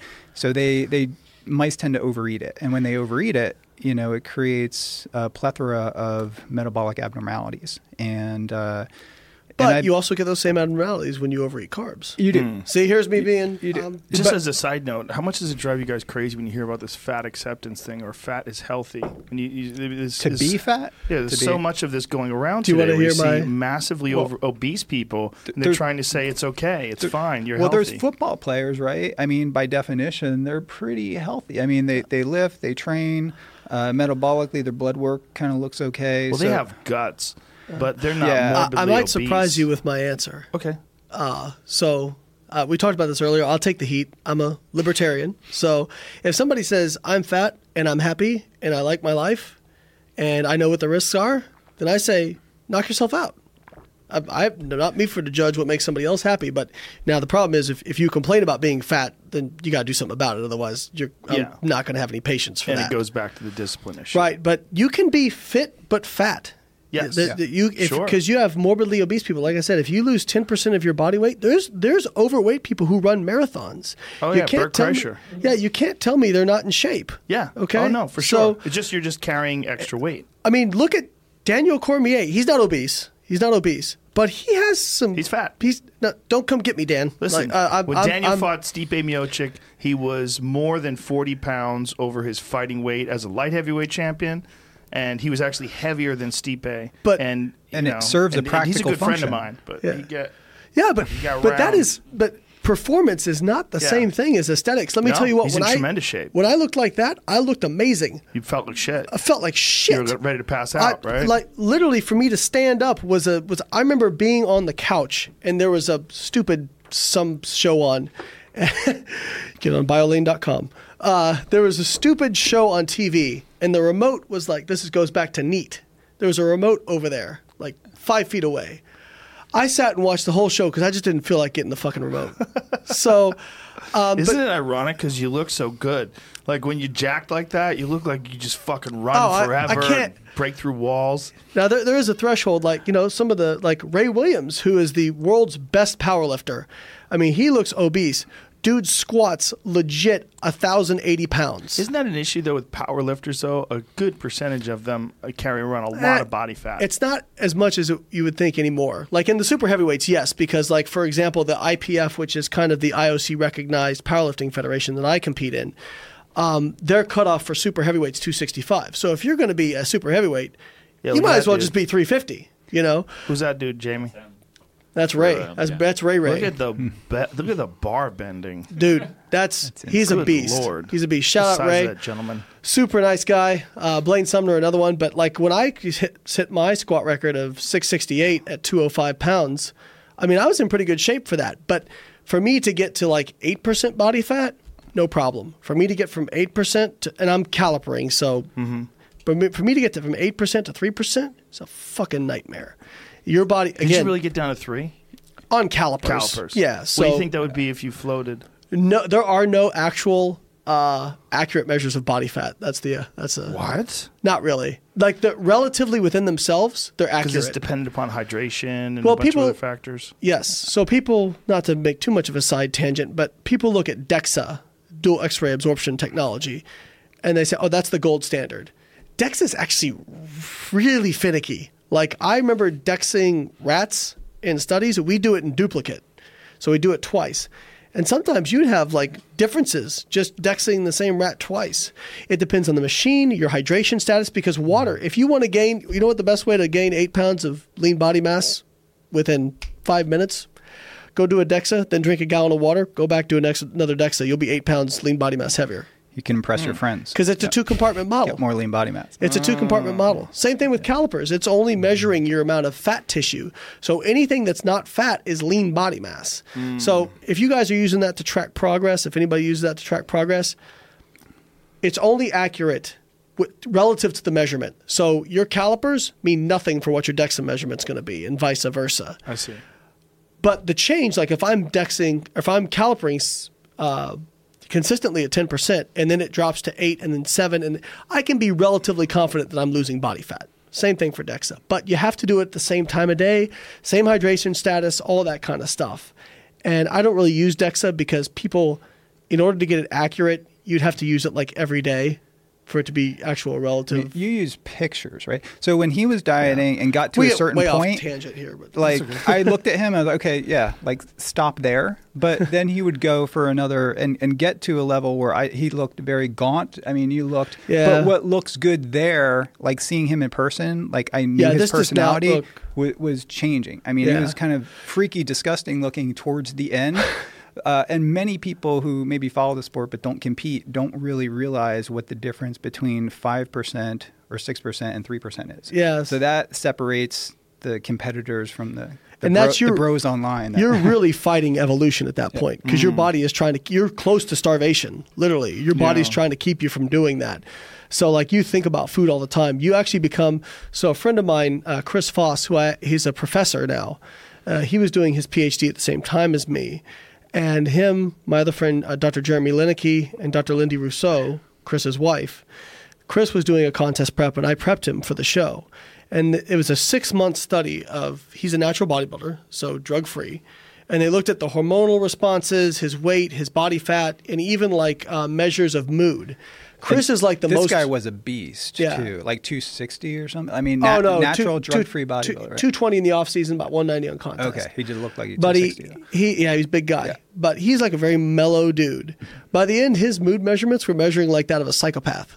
Really? Yeah, it And just changes your mood that his- much. what did Well, you've, been, you've probably been around fighters who like they get when they get that lean, it's just like They can barely talk to you. yeah. Yeah. And, And think about think about like they're actually like trying to peak for a fight at the same time they feel the most yeah, like it's, shit. It's ridiculous. they're so focused on cardio they can't. Even, I'm not want to make this into a. They're, they're focused on just dehydration. Yeah, really. and- and- just making that weight. I've seen some of the the protocols. I've there's some good ones out there, but I, some of the stuff I've seen, I'm like, God, I wish I could talk to somebody in that in that realm because it's so it's, not so much bro science. It's so dangerous too, and it's Yeah. it's really you can only do it three or four times, and then your body starts to reject it, and these guys have to go up and weight, like you were Well, talking about. We explained to you Yeah. why, yeah. Yeah, I mean, and some a and guess what happens feel when they go up and weight? sometimes? Yeah. They start crushing it. Yeah, they know? do. They do much better. So his testosterone right uh, went Yeah. plummeted, but his his basal requirements, his caloric Yeah, requirements, so was like 1200. the crazy thing is, um, so there have been some critics of my my kind of uh, view of metabolic adaptation, the body's self defense system. Full full disclosure. Some people criticize me about that. They say, well, if you look at metabolic adaptation, it only explains uh, it's only a fifteen percent adaptation relative to the the whole adaptation. And uh, but if you look at Chris's numbers, I think on average that's probably right. on an average diet with an average person. You take somebody trying to get really lean, or somebody who yo-yo diets, or somebody who crash diets, and now you know if again it's proportionate. If you challenge your body with something extreme, it's going to respond in an extreme fashion. So every case study we have on natural bodybuilders, and there's about ten of them now, who look at their contest preparation and coming out of it, and I use them just because this is the realm I grew up in shows that they're hypogonadal by the time that they're at stage. So Hypogonadal mean their balls their testosterone no, their testosterone is clinically low Yeah. naturally. And these are guys like me. I actually Very run. low. I actually like have a pretty naturally high testosterone level. Like when every every time ever since I'm 16 years old, when I've got it tested, I've been like over 800 if I'm eating enough. When I was at contest, I was under 300 this is part of how your body fights you. Your body does not want you to be that lean. But if you're kind of reining this back into the discussion, this is why I talk about why it's so important to pick something that's sustainable for you as an individual. Because if you do this shit where you yo yo diet or you don't come out of it appropriately, it will fuck you up. I mean, we've we've all I think females especially, and you Oh, have a lot of track record. like I, I I've worked with a lot of females now because especially in physique sports, there's a lot of really bad coaching, starvation diets. Then for women, it's it just messes with your reproductive cycle too, right? Yeah. Stop having periods. Amenorrhea. yeah, Yeah. yeah, Yeah. Which a- amenorrhea in of itself doesn't seem to have Amenorrhea? necessarily. What is that? Uh, no menstrual cycle. Yeah, yeah, yeah. So doesn't necessarily in of itself seem to be a um, have negative health consequences in terms of longevity or disease or anything like that. But yeah, I mean, if you you, you, can't get pregnant, I mean that's a big deal for some women. But what the what the women don't want to hear is you may have to gain some body fat to get that back. You know, they don't want to hear that. But this is why, like, I really start with sustainability, and then from there, I go to okay, what? So if we got what's sustainable for you, now can we get a little bit better? Can we do a little bit more fiber? Like, I think in general, you know. I criticize paleo diets because I think their validation for their model is absolutely fucking stupid. What But- validation is that? Oh, the kind of the evolutionary validation and the fact that we didn't drink milk and we didn't eat beans and this kind of thing. Didn't But- have coffee. But but the question shouldn't be what we were doing. The question should be what makes sense and what is healthy now. Like if you look at studies on dairy, almost all studies show people who take in dairy are healthier, better bone density, more lean body mass, lower body fat. But isn't there? Aren't there a lot of people that think that dairy's bad for you? Yeah. Dairy causes Yeah. inflammation. Mostly vegans. But Is that really? There, uh, so, some some uh, some like clean eaters too think that Yeah. dairy somehow causes the the research data actually. sh- yeah, well, Well, it shows the there's exact protein in dairy, uh, various proteins that uh, alpha lactalbumin or Yep. beta uh, that can basically initiate a an immune response in the body. So I know when I I'm okay with dairy fat, I can get like you know 100 grams a day of dairy fat. But if I'm if I drink a whey protein shake, especially at night, I wake up all congested and you know like I have an Is that a pure whey concentrate? Uh, whey, yeah, whey concentrate, or just like uh, you Well- know, a yogurt, or and and I think it's a spectrum, right? So it's not like you have it or you don't. I think you know you, there's this, this spectrum, and bovine protein is kind of viewed uh, foreign to the body. I mean, once it enters the bloodstream, it, it can. It's only if it enters the bloodstream. Because if digestion Yeah. is working properly, you're not going to get any of that in the bloodstream. It's all going to be chewed up into Some it- monodi and tripeptides. Some of it makes. I mean, like Now- insulin's a 50 amino acid, and if you take enough insulin, like you can basically go hypoglycemic if you orally consume it. That's why you in, inject. I think it's 80. I think it's 81. 81? I thought it was. Uh, well, it doesn't matter. Yeah. Short. I short. teach on it. Yeah, yeah. It's So- short. yeah. So even something that's a you know 50 amino acids Now or I have to know this. can can get through. So Um, the, this this term lactose intolerance. Do you, what Well, do you that's think that that's is? actually an a different enzyme. thing? That- that's that- actually an that's a enzyme. sugar. Yeah. So this So- is a, an issue with people's individual dietary systems. So some people have uh, alpha lactalbumin sensitive sensitivity, where they, um, if they've got some kind of leaky gut. So normally your your your injunctions are, are tight. Okay, so your your small intestine or your intestines are like kind of fingers, and they pick up nutrients. This I'm really generalizing. the epithelial cells, the tight Yeah. junction is a little Yeah. little anchor that holds them, if and that gets something's loose. dysfunctional with that, that can allow certain nutrients through the wall, and and that will initiate a body's immune response. Holly is uh, celiac, Yep. and she um, so if she has gluten, it like you will know it because she will have a huge inflammatory response. But in people who have normal digestion, that just doesn't happen. going back to the, the, the paleo thing, what I was going to say is even though I, I disagree with their relevance, if you told me, okay, you take their general recommendations, eat, limit sugar, eat more whole foods, eat higher protein, I think in general that's pretty good recommendations for most people. I just, as you said, I'm anti bullshit, so I'm not going to let you make claims about why something works when that's not why it works, right? Mm. So when we look at like the differences in diets, like I think what I would say generally to people is the, here's the great news. As far as fat loss goes and health markers, if you want to lose weight, if you eat, if you control your calories, so you eat in a calorie deficit, you eat enough protein because protein helps spare lean body mass and is thermogenic, so it increases your energy output.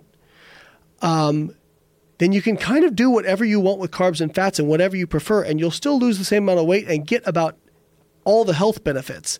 But it has to be something that you can sustain because if you can't sustain it, you're going to put all that weight back on. That's what the research data shows.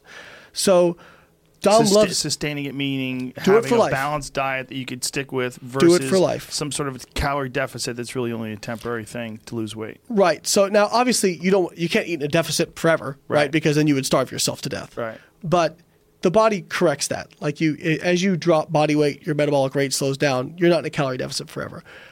When we talk about losing weight and then maintaining it, right? So eating at a maintenance. So eating basically the behaviors you use and the style of dieting you use, you have to continue that if you want to maintain it. So if you like ketogenic, like you like ketogenic, you like ketogenic, mm-hmm. mo- and I think you're a big fan of meat. if you can sustain that, you know, like people out there say, "Oh my God," people probably tell you, "You're going to get cancer, and you're going to do this, and you're going to do that." Most of those health benefits are just from not having excess body fat. Excess body fat and the metabolic dysregulations of a metabolic type syndrome. That's what cause 90% of these problems. Okay? Now, which is why I get crazy when people say that fat is healthy. Well, it, well, here's the problem. It's like we, we have like reactionary culture. So we have depends where your set point is too, though. Right. Yeah. We right. have we have reactionary culture. So you see this all the time. Mm-hmm. So we had okay, you got to eliminate saturated fat. You got to eliminate dietary fat, and just eat grains and limit your proteins. And we got fatter. And so the reaction to that was don't eat any carbs. Saturated fat isn't bad for you. In fact, eat as much saturated fat as you can. It's great. Put butter in your coffee. Like, no, th- there's good data to show that.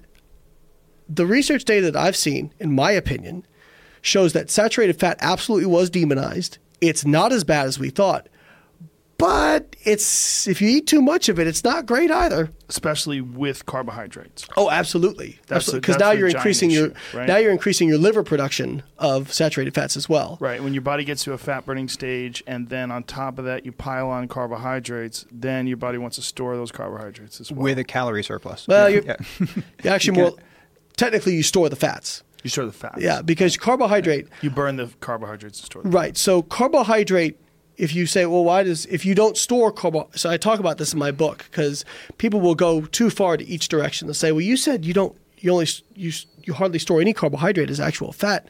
Why don't we eat zero fat and mostly carbohydrate?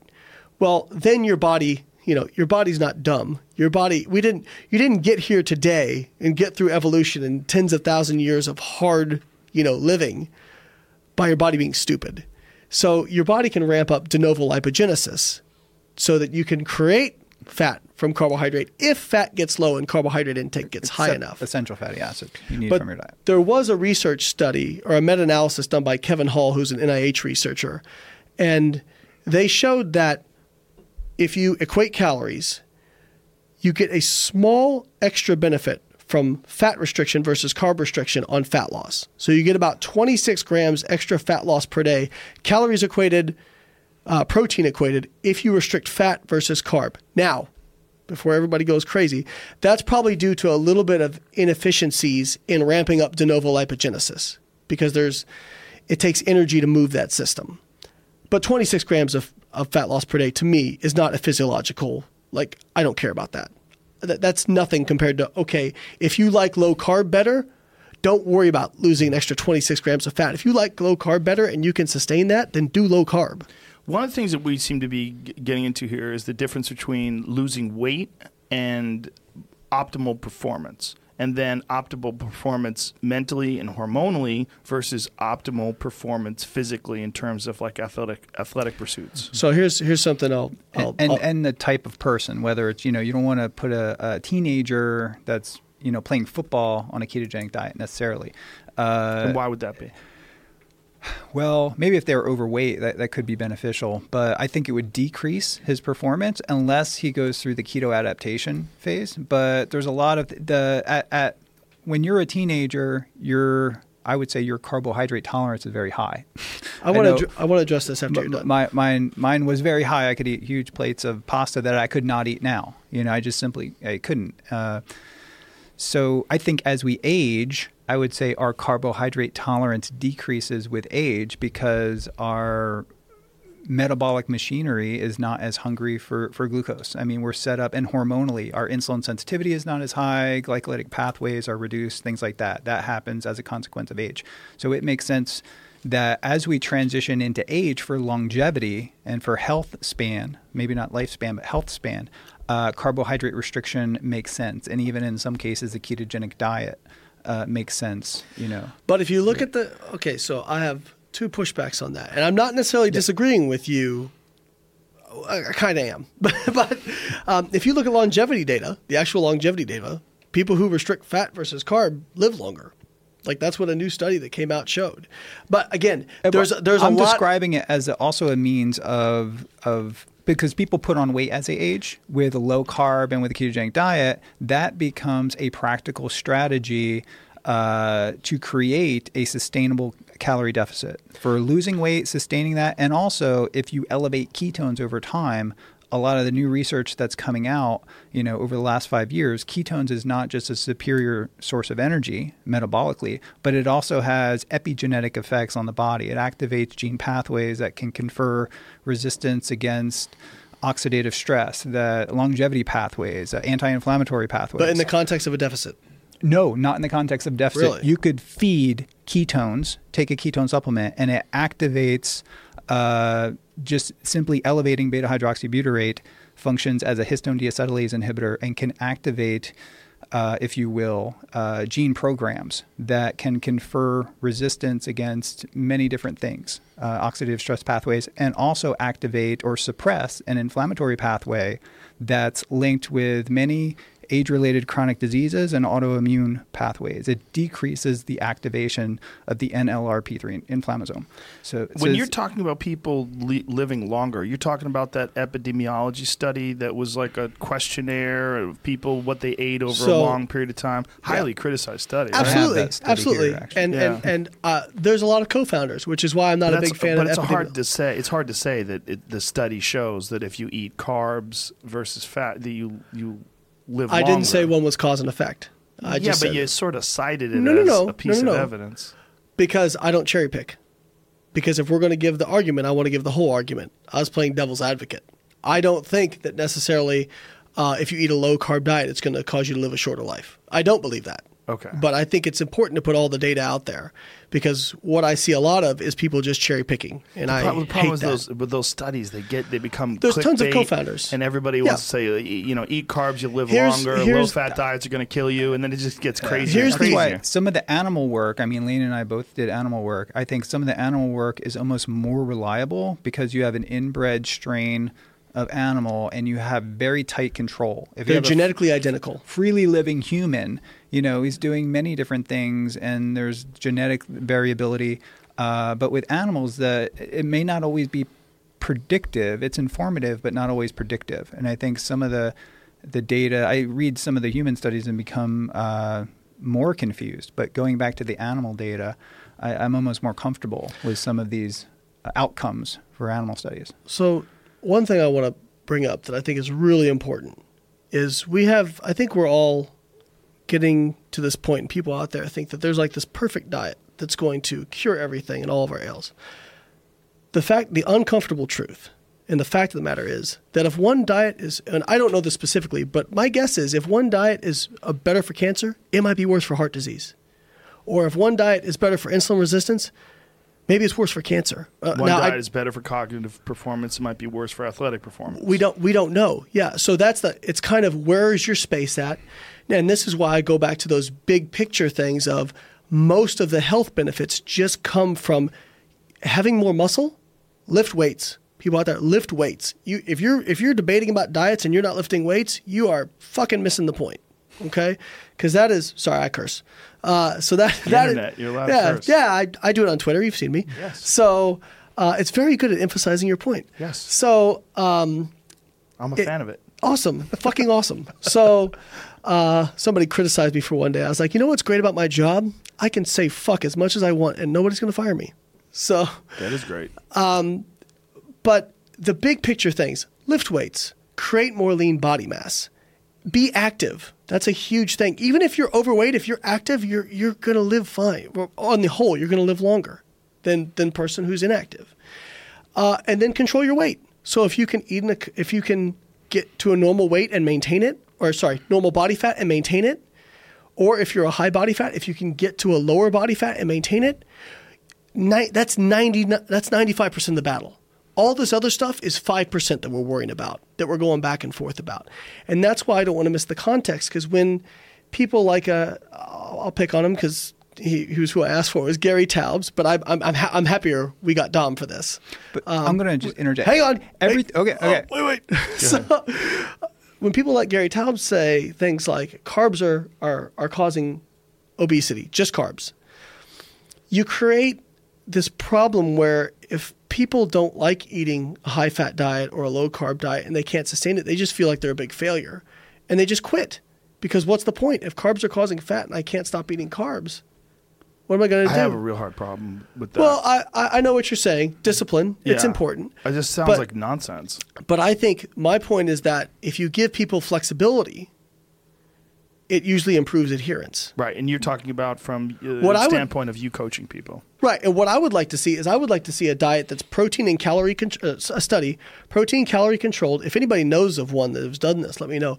Protein and calorie controlled and then let people self-select higher carb or higher fat. What do you prefer? Let them self-select and see how well they do. And I bet you would see improvements in adherence in both groups. Dom, you were gonna. Well, I think uh, a diet strategy that uh, controls your appetite and does not have your appetite controlling you, uh, which I think is accomplished with a ketogenic diet. That's also, you know, one that's a well formulated one that controls, you know, that has fiber and adequate protein. Uh, is a strategy that allows you to be far less fixated on food uh, because you're not as hungry and you could decrease your meal frequency. So if there's, I know there's people out there that are probably busy people, CEOs of companies, uh, students or whatever, uh, that simply do not have time to prepare and eat uh, meals to when they get hungry. So uh, by reducing meal frequency, you can increase your productivity, and I think you're kind of coaching your body to be a, a better fat burning. I think there's. Definitely benefits. So when you are on a ketogenic diet, you are storing more fat, but you are burning more fat. Yes. So think about your adipose tissue as little bags which have fat coming into them and fat leaving them and the fat oxidation pathways are elevated and when i eat a ton of fat at night before i go to bed i am like some people carb load i'm like fat loading at night and i'm pulling off those fat stores uh, during the day through my you do this adipocytes. purposely?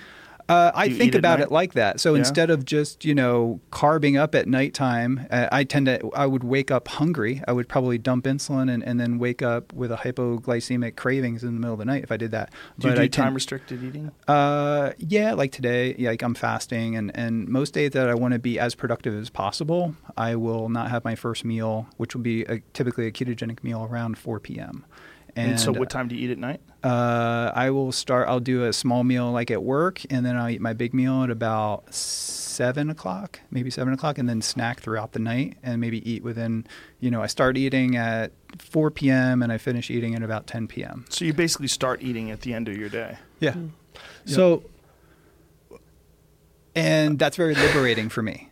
So, and I didn't even know this was possible. But that's- like back 10 years ago. I didn't know it was possible to have that amount of control over my appetite and actually feel as lucid and as energetic and be able to, you know, uh, get with Layne and do deadlifts with him and, and actually maintain my, my performance and my strength in the gym. I don't feel like I'm an outlier either. I think so, it's possible. So I think that anecdotes are good because anecdotes cause us to look at things. Uh, I, but I can tell you, like, um, so for example, I eat usually four times a day, uh, and I eat protein. Uh, right now, I'm in a, a, gaining phase, so I'm trying to purposely gain weight, hopefully some lean body mass. I'm coming back from an injury, so trying to regain some of my lean body mass. I'm eating about 400 to 450 grams of carbohydrate a day. Um, there are times when I'll go seven, eight hours, I won't eat, and I don't really get hungry. So, I mean, there's about 16 hours. Uh, I don't. Uh, I don't know. I don't know, but I, I don't yeah. think I would. I go yeah. some some nights I'll sleep and I'll wake up and I'll go 12, 13 hours. Like I'll go in sometimes and and I don't usually get hungry. Now, but again, that's why just do you think that is? Just um, well, if you look at so, so, some of the things that I'll disagree with are are the idea that insulin has these big fluctuations and you become hypoglycemic and that causes overfeeding. In some people, that's the case, but most people, if they're eating a, especially with a higher protein diet, that doesn't usually happen. Um, I, I um, want to add that the population, most people are not bodybuilders, and the population of, of people that Layne mostly communicates with are on the border of being metabolically elite and also have a very high carb tolerance. If you're a mm. bodybuilder with a, a large amount of lean body mass, you are pretty much metabolically set up to be a very have a high carb tolerance. So the general population is not like that. So let's talk about carb tolerance because I that's one thing that we'll disagree on. I don't think that people are more or less carb tolerant. I think that people have slower and faster metabolic rates. So if you have a faster metabolic rate, you'll be more carb tolerant by default because you can just tolerate more calories. I agree. But and a um, bodybuilder that's 220 sure, on, pounds, on, like on average, going to be on average. Yep. yep. Now, if you look at somebody who's on a ketogenic diet, they're actually, by definition of carb tolerance, they're carbohydrate intolerant. Because if you challenge them with a bolus of glucose, they can't they can't clear it. So, but that that doesn't that's that's just because what they're adapted to, right? But they're fat adapted. Yeah. Agreed. So, agreed. Yeah. So I actually uh, the first experimental biology we ever went to. This is why you know, even scientists get this shit so wrong sometimes because they get so in their echo chamber, they don't bother to look outside of it. Going to the gym when we first met and went, Layne stopped and had a huge meal, which to me, I was like, you feel what like are crap. we doing? We're, we're going to stop and eat before I'll eat we go to the pizza gym. Before I go squat. He eats a big, really? heavy, fatty it. meal on the way to the squat. gym. gym. Visit the bathroom about five times, and but you know. I didn't. I forget. I think I did eat, but it was very abnormal for me so, to go eat Holly, a big meal, heavy meal on the way to the gym. Holly's like you. She she hates training fed. She wants to be fasted. She feels yeah. better that way. But feel, that's the individual differences, yeah. right? That's the individual differences.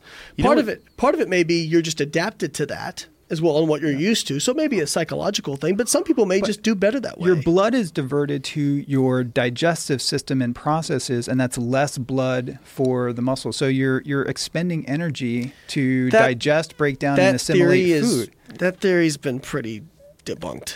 Really? Yeah, but but but something happens. I mean, right? it's just a fundamental yeah. physiological concept that you are diverting blood Resources. flow to, to yeah, job blood flow in particular. Job of a scientist is to question even those theories we hold most to be true.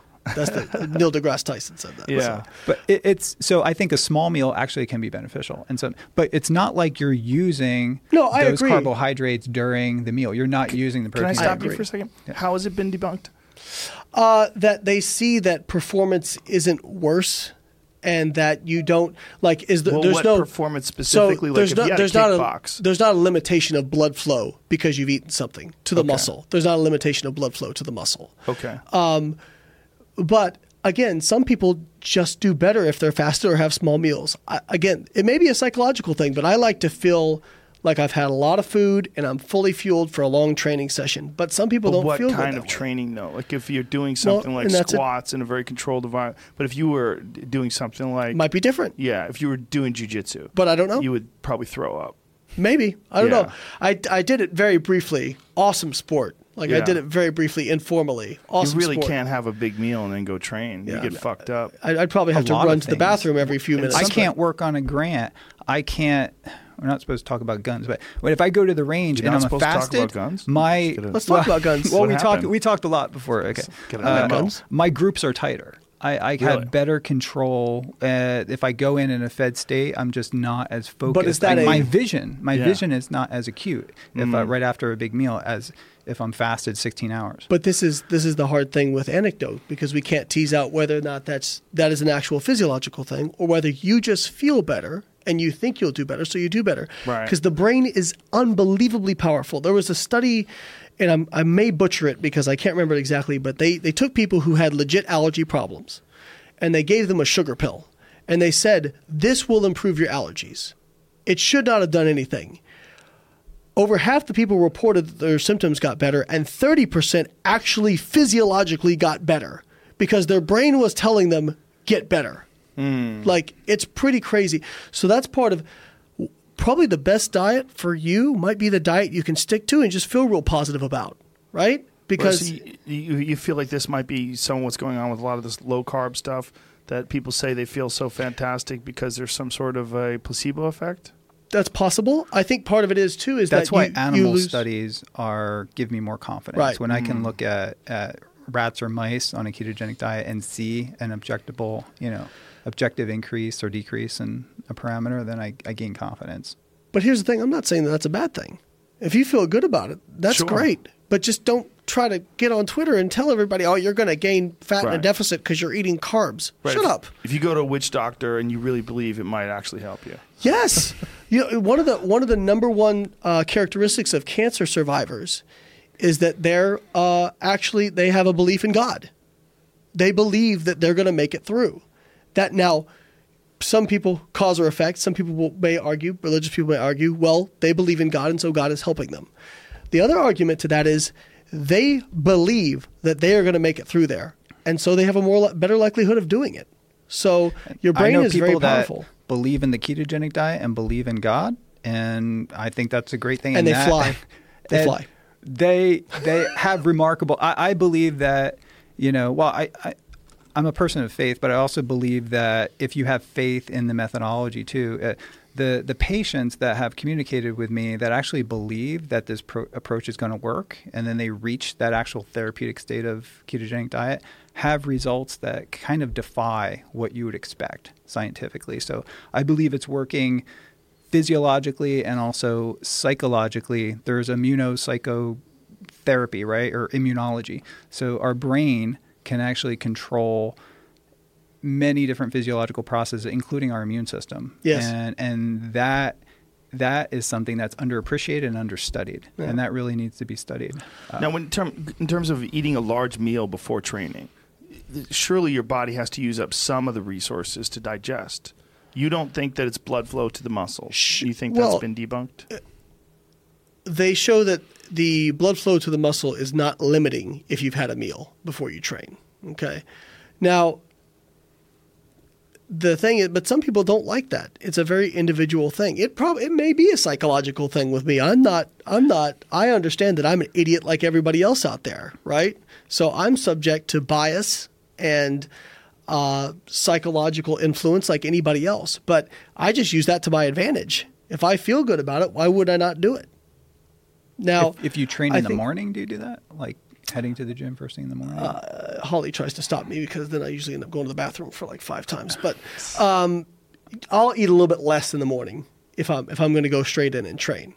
Uh, but one of the things that that going back that so many scientists miss is that context. Like most people miss context, but scientists even miss context. So the first experimental biology study or first experimental biology symposium we ever went to, there was a poster where they fed people uh, a ketogenic diet or they fed them a high carb diet.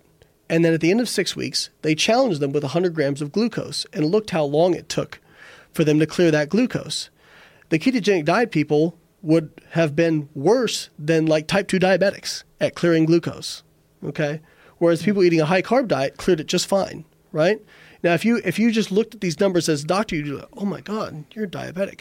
No, that's what they were adapted to. And I challenged the person with the poster. I said, and for all you ketogenic diet people who hate me on Twitter, I defend the ketogenic diet when it is time to be defended. I said to the girl, if you had fed a high fat meal to these people, you would have seen the same thing in reverse. If you would have fed a high fat meal to people who were on the ketogenic diet and then a high carb diet, you would have seen really elevated uh, triacylglycerides, LDL cholesterol, VLDL cholesterol, chylomicrons, and people who were carb adapted because it wasn't being cleared because that's not what you're adapted to. But people miss that whole context. Layne has a good analogy in his book, that book, where if you have a, a, a factory, a military factory that's making planes, and then it has to switch over to making uh, ships, right? So you, it takes a lot of time to change sort of all the processes that take place. Uh, and the same thing is sort of happening. I mean, you're giving your body a different fuel source, so it has to ramp up the enzymatic machinery, the pathways, the regulatory pathways, and, and the transporters even to basically use those fuels. Yeah, and a misunderstanding of that, or at least uh, an ignorance, of that, is one of the more frustrating things online when I hear like nonsense people, the, these internet uh, air quote experts talking about the negative aspects of the ketogenic diet that they tried it and they felt weak. Like, what do you mean you tried it? You Yeah. tried it for a day? Did you try it for three days? You tried it for a month? Like, get the fuck out of here! You don't even know keto what you're talking- adaptation yeah it's Takes so months. important like when it, when you review a study and um, i think you have a study in your book actually that shows in the gym you basically say the ketogenic diet can hurt your performance in the gym so and you reference a race walking study where i think they did the ketogenic diet for like three weeks or something like that so uh, I think we came back around and said that it's probably fine once you're adapted to it. yeah Once yeah. you're adapted So to it, and it, what, like, what's the time period we're talking about? For me, I did not feel myself after it took me about three to four months. But then you got to realize that there's a learning curve to doing the ketogenic diet right. So if I go back to my notes, uh, I mean, my performance in the gym and just general well being took about three to four months. Do you use an app to chart your Uh, meals or anything? I did uh, MyFitnessPal and stuff, but I just know I'm a creature of habit. So I, we basically just buy the same food all the time, and I can I measure things on scales and stuff just as a scientist. So I can look at some powder on a scale and do 250 milligrams Drug plus dealer. or minus, you know, 10, 10 milligrams. So I, I've measured things out to where I can look at a plate and basically give you the macros pretty tight.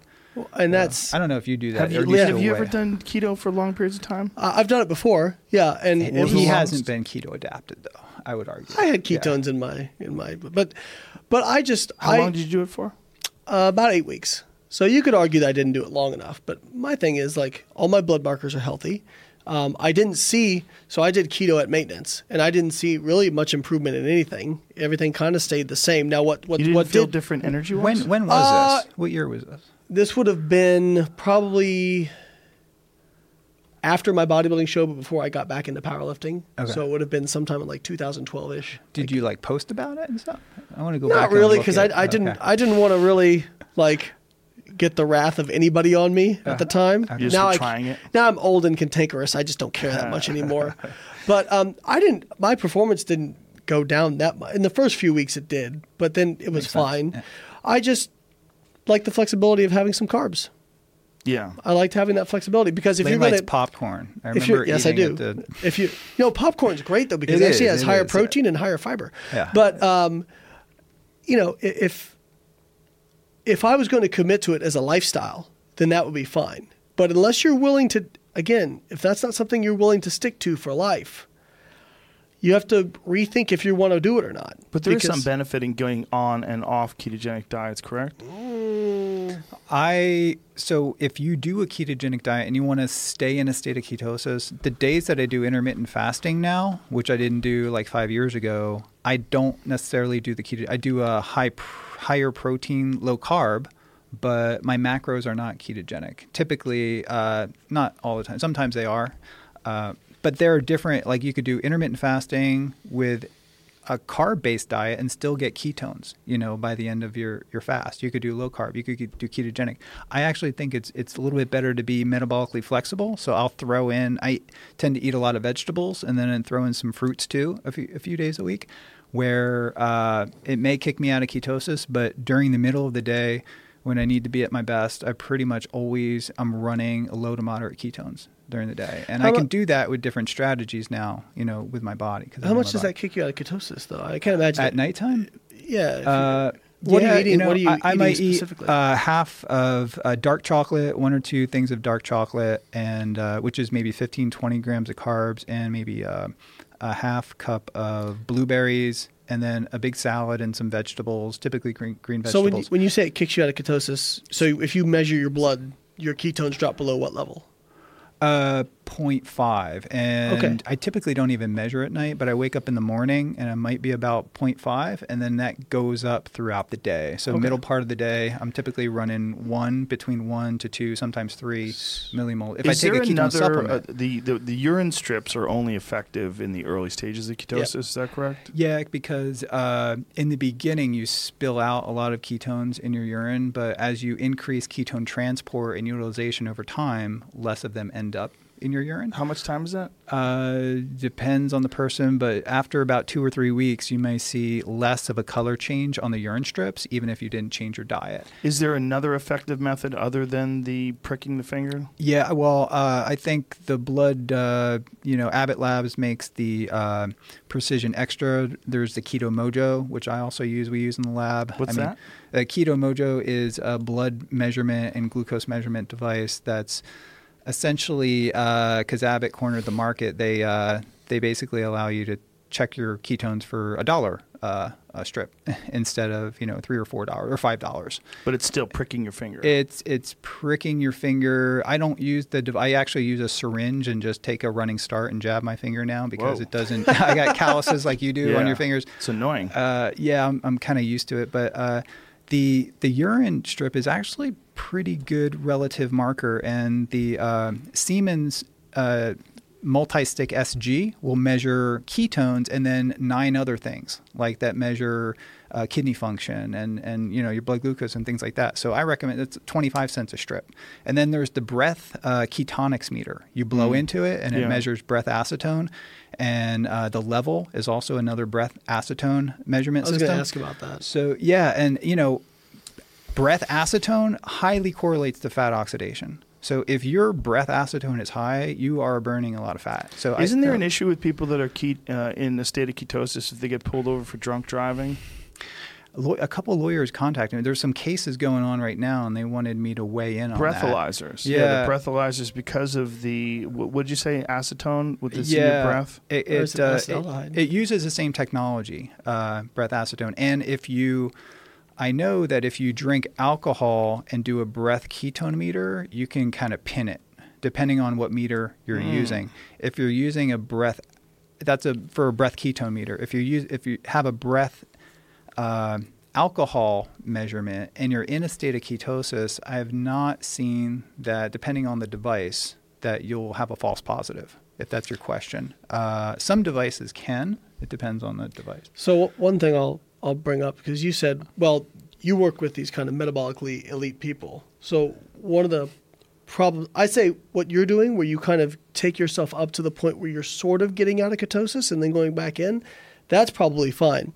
But most people aren't going to do it that way. They're going to be like, oh, I had a cheesecake, or oh, I couldn't take Yeah. any more and I had some pizza, or whatever. That's really bad. So you see probably people who intermittent fast decrease that window time and overconsume Yeah. on yeah. So that that's a big problem. So actually, and, That can be a actually, I wanted to bring up intermittent fasting too because I think again, like if you, so the studies on intermittent fasting show that um, you lose the same if calories are the same, you lose the same amount of weight, same amount of fat, uh, maybe might be at risk for a little bit more lean body mass loss just because you're triggering protein synthesis less, less often, but uh, you do have a little bit lower insulin levels. It seems like now whether or not that's again beneficial based on the the research that we talked about likely insulin sensitivity. insulin sensitivity was a little bit better. Again, so there's some techniques you can do, but people bring up things like autophagy and uh, inflammation, and I again, I kind of get The so if you if you just calorically restrict, you increase autophagy and you increase you decrease inflammation. Yeah, and but you don't get and autophagy is dependent upon the decrease in certain uh, amino acids, glucose, and insulin, and you achieve those biomarker states at a more significant level doing intermittent fasting than you would, and they are the autophagy regulators. Can you send me the the, the research for that? I would love okay, to see okay. it. mTOR, AMP kinase, you know, leucine. Uh, Mm-hmm. So if you are eating various meals throughout the day, three times a day, like you know, your blood leucine levels will be. But you've always got to keep it in context of 24 hours. So Yes. people people do this with with fat storage and oxidation as well. They say, well, Yeah. if you're if you're fasting all this time, you're burning so much body fat. Well, yeah, but then by definition, if you're eating less at these times, you have to eat more at this time if you're keeping calories the same. And so during that time post meal, you're going to store a lot more fat. You're going to have much higher insulin. Now, maybe not, maybe lower And overall. if you have a fast metabolism, that's good. You're overshooting, and those calories have to go somewhere. So, that's- so the point could be being, over 24 hours, you don't see differences in fat loss or fat gain, intermittent fasting versus non. I would be interested in the inflammation stuff and the autophagy stuff because again, caloric restriction in of itself increase or decreases inflammation, increases autophagy. Interestingly enough, one of the sugar studies they did with with higher sugar with still calorically restricted, they showed decreases in inflammation. So, So- it's inflammation is uh, largely an issue of caloric restriction or the Or- reduction or of inflammation. excess- Do you guys think that that's what's going on with this carnivore diet? Yeah, the people. It's hard now. I think it's a calorie restriction effect, It- probably. it's hard and to an overeat elimination meat. diet effect. Like, look at um, if I give you a, a plate of French fries, like 200 grams of French fries, you can get a lot of calories from that. If I give you 200 grams of meat, even a real fatty meat, it's not nearly the same. Like you, you- you're going to be much more satiated from the protein. Like you can only eat so much meat, you Right. know. And uh, again, like if you, I don't want to go too far down the carnivore diet hole, but the the stuff I see with people, yeah, do I think you can eat meat and improve your blood markers? Absolutely. Absolutely. Of course. You could eat Pop Tarts and yeah. But but the, the point is is like when we get into this kind of zealot of only eat meat, you don't need vegetables, you know, that kind of there's there's I mean again, it's epidemiology, but there's some really tight meta-analyses that have been done looking at colorectal cancer and low fiber intake. And I would not be comfortable recommending people not eat, you know, enough vegetables and fiber. But I, I people- feel uncomfortable eating a steak, you know, or a burger uh, without like something like broccoli or salad. I think Right. you negate many of the potentially carcinogenic compounds that are in red meat, uh, and that's a whole nother debate. But I think Yeah, you essentially, and- yeah, heme iron and and uh, Polyaromatic hydrocarbons. Yeah. Yeah, Chris Kresser actually brought that up yesterday. We Yeah. were talking about meat consumption with vegetables. yeah, like with bro- cruciferous vegetables, Yes. broccolis, and salads. Like I But I- don't personally would not eat red meat. So full disclosure, I mean, I was because I get accused on Twitter of being a carb guy, and I'm not. I was my research was funded by the Egg Board, the Beef or Beef uh, National Beef something or another.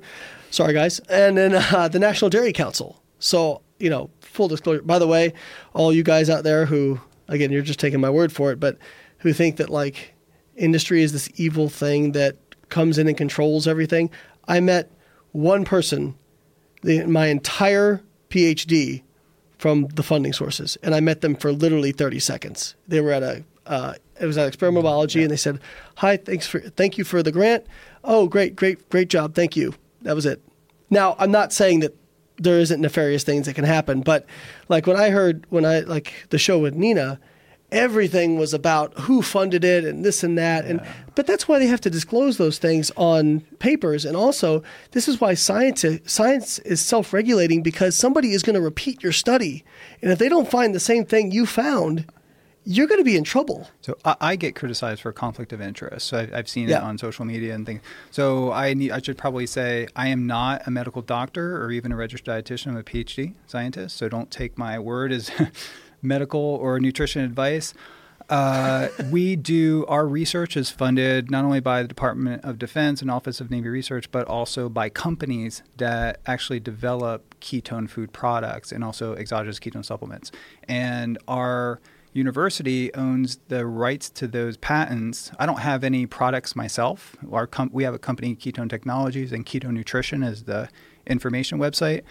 But at this time, we have no products. But the university licenses our intellectual property and products are made out of that and I get patent royalties and I put the patent royalties back into our research. So hmm. buying various exogenous ketones uh, products that are on the market can come back and help support the science and the application uh, I'm of just this. gonna So vouch for him. I, I don't I you know I tend not to state that, but I get called out for not stating that, so I think it's important. I'm going to vouch for that. him because he's actually writing a chapter in my new book. So we're going to have a chapter about the ketogenic diet. If you're going to do it, this is how to do it right. So the new book, Fat Loss Forever, shameless plug. Um, and he said, I just want all the money that that I make from the book to go back into the lab. So Nice. like that's And Dom's Walter, Valter Longo has a similar with Prolon with Mm-hmm. his line too. I know his profits. He, you know, the profits that he takes, he puts back into research. No, research. nobody's unbiased. Anybody that says there are is full of crap. We all have our biases. We all have things that we think work better than other. Sure. But I think the fundamental, if you if you meet a scientist, and hopefully I equip myself well in this, and I think Dom does as well, is that one you have an open mind, but not so open that your brain falls out, and two you care more about getting the right answer than being right. When I went to do my PhD, I was eating eight meals a day. I was eating 300 grams of protein a day. I was looking for more reasons to eat more protein and eat it more frequently. When I left my PhD, I ate four meals a day and I ate a little bit less protein and less frequently. And, and you're because that was refractory to the Yeah, uh, yeah, the amino ref- acids. So, refractory phenomenon we- I was we eating came across. 500 grams of protein a day. I was eating like two or three two-pound London broils and washing it down with a product Met-Rx with HMB in it, like That- in that was- between meals, like back in the mid to early 90s. Your farts And that was must the- have been insane. brutal. and that was the I coolest thing. digested it well, actually. Yeah. that was the coolest thing about my research was it changed the way I ate. I actually changed the way I ate and responded mm. to my. But I was I, I that was my bias coming in. But I said I looked at the research data. I'm like either I believe this or I don't. And if I believe this, I can't justify X Y Z. Right. Can I can I go back to the epidemiology studies uh, with, when, in regards to colon and rectal cancer? There really haven't been any studies on people that just eat meat, though, right? You're, you're talking No. about people who eat meat on a regular basis, and that usually is the standard American diet. A lot of other bullshit in there: sugar, buns, And there's tons of fries, confounders. trans fats. Absolutely. Right. The, I would be fascinated to see some sort of long term study on someone who's on a very strict carnivore diet. I'm really fascinated by this because I'm, I'm seeing all these people have all these benefits, but I am I've got skeptical hippo face every step of the way. I'm like I'm not. Now, again, if it's allowing them to create a caloric restriction, Yes. right? And somebody says, you know what? I've tried every other diet out there. Uh, I've tried to eat high fiber and I've tried to eat enough vegetables, and I can't. But I can stick to this, Right. and I can create, and I can lose some fat. Then I'm going to say, okay, well, maybe that's the best diet for you. Well, I just know so many people that are benefiting from it, like uh, you know, and, and not just uh, the people Part that have been on the podcast so far. I know a lot of other people. And if they're Remember followed by a doctor and collecting blood work along the way, I mean, those doctors can write case reports. So I'd be glad to assist in a, in a case report if people are tracking all their blood markers and doing their blood work. Most of the people like aren't though. That's what's going on. Most of these knuckleheads are just eating meat and saying they feel great, and they're- Well- there's a war on vegetables. Like Well- it's fucking, it's very strange. Remember that people don't discount psychology. People are Right. feeling very positively about it because it's the flavor of the month. Yeah. Right. Like, and I, I'm no hate towards carnivore. I don't know who the. I think uh, Dr. Baker Shawn is, Baker, is the yeah. one big guy. Um, but you know, like if I Even got- if I- dogs eat grass. I mean, my dogs go out and eat around the grass, you know, Not to get though. some. Uh, Not cats. Cats are pure are, obligate Yeah. carnivores. Yeah. Yeah. So cats, interestingly, are one thing that yeah they don't. There, there is a carb tolerance with them. They don't tolerate them well. They become obese. Yeah. But Hashtag the vegan cat. Yeah. so seen the, it. the the the I think the thing is that I- I'm not. I don't believe in any one diet.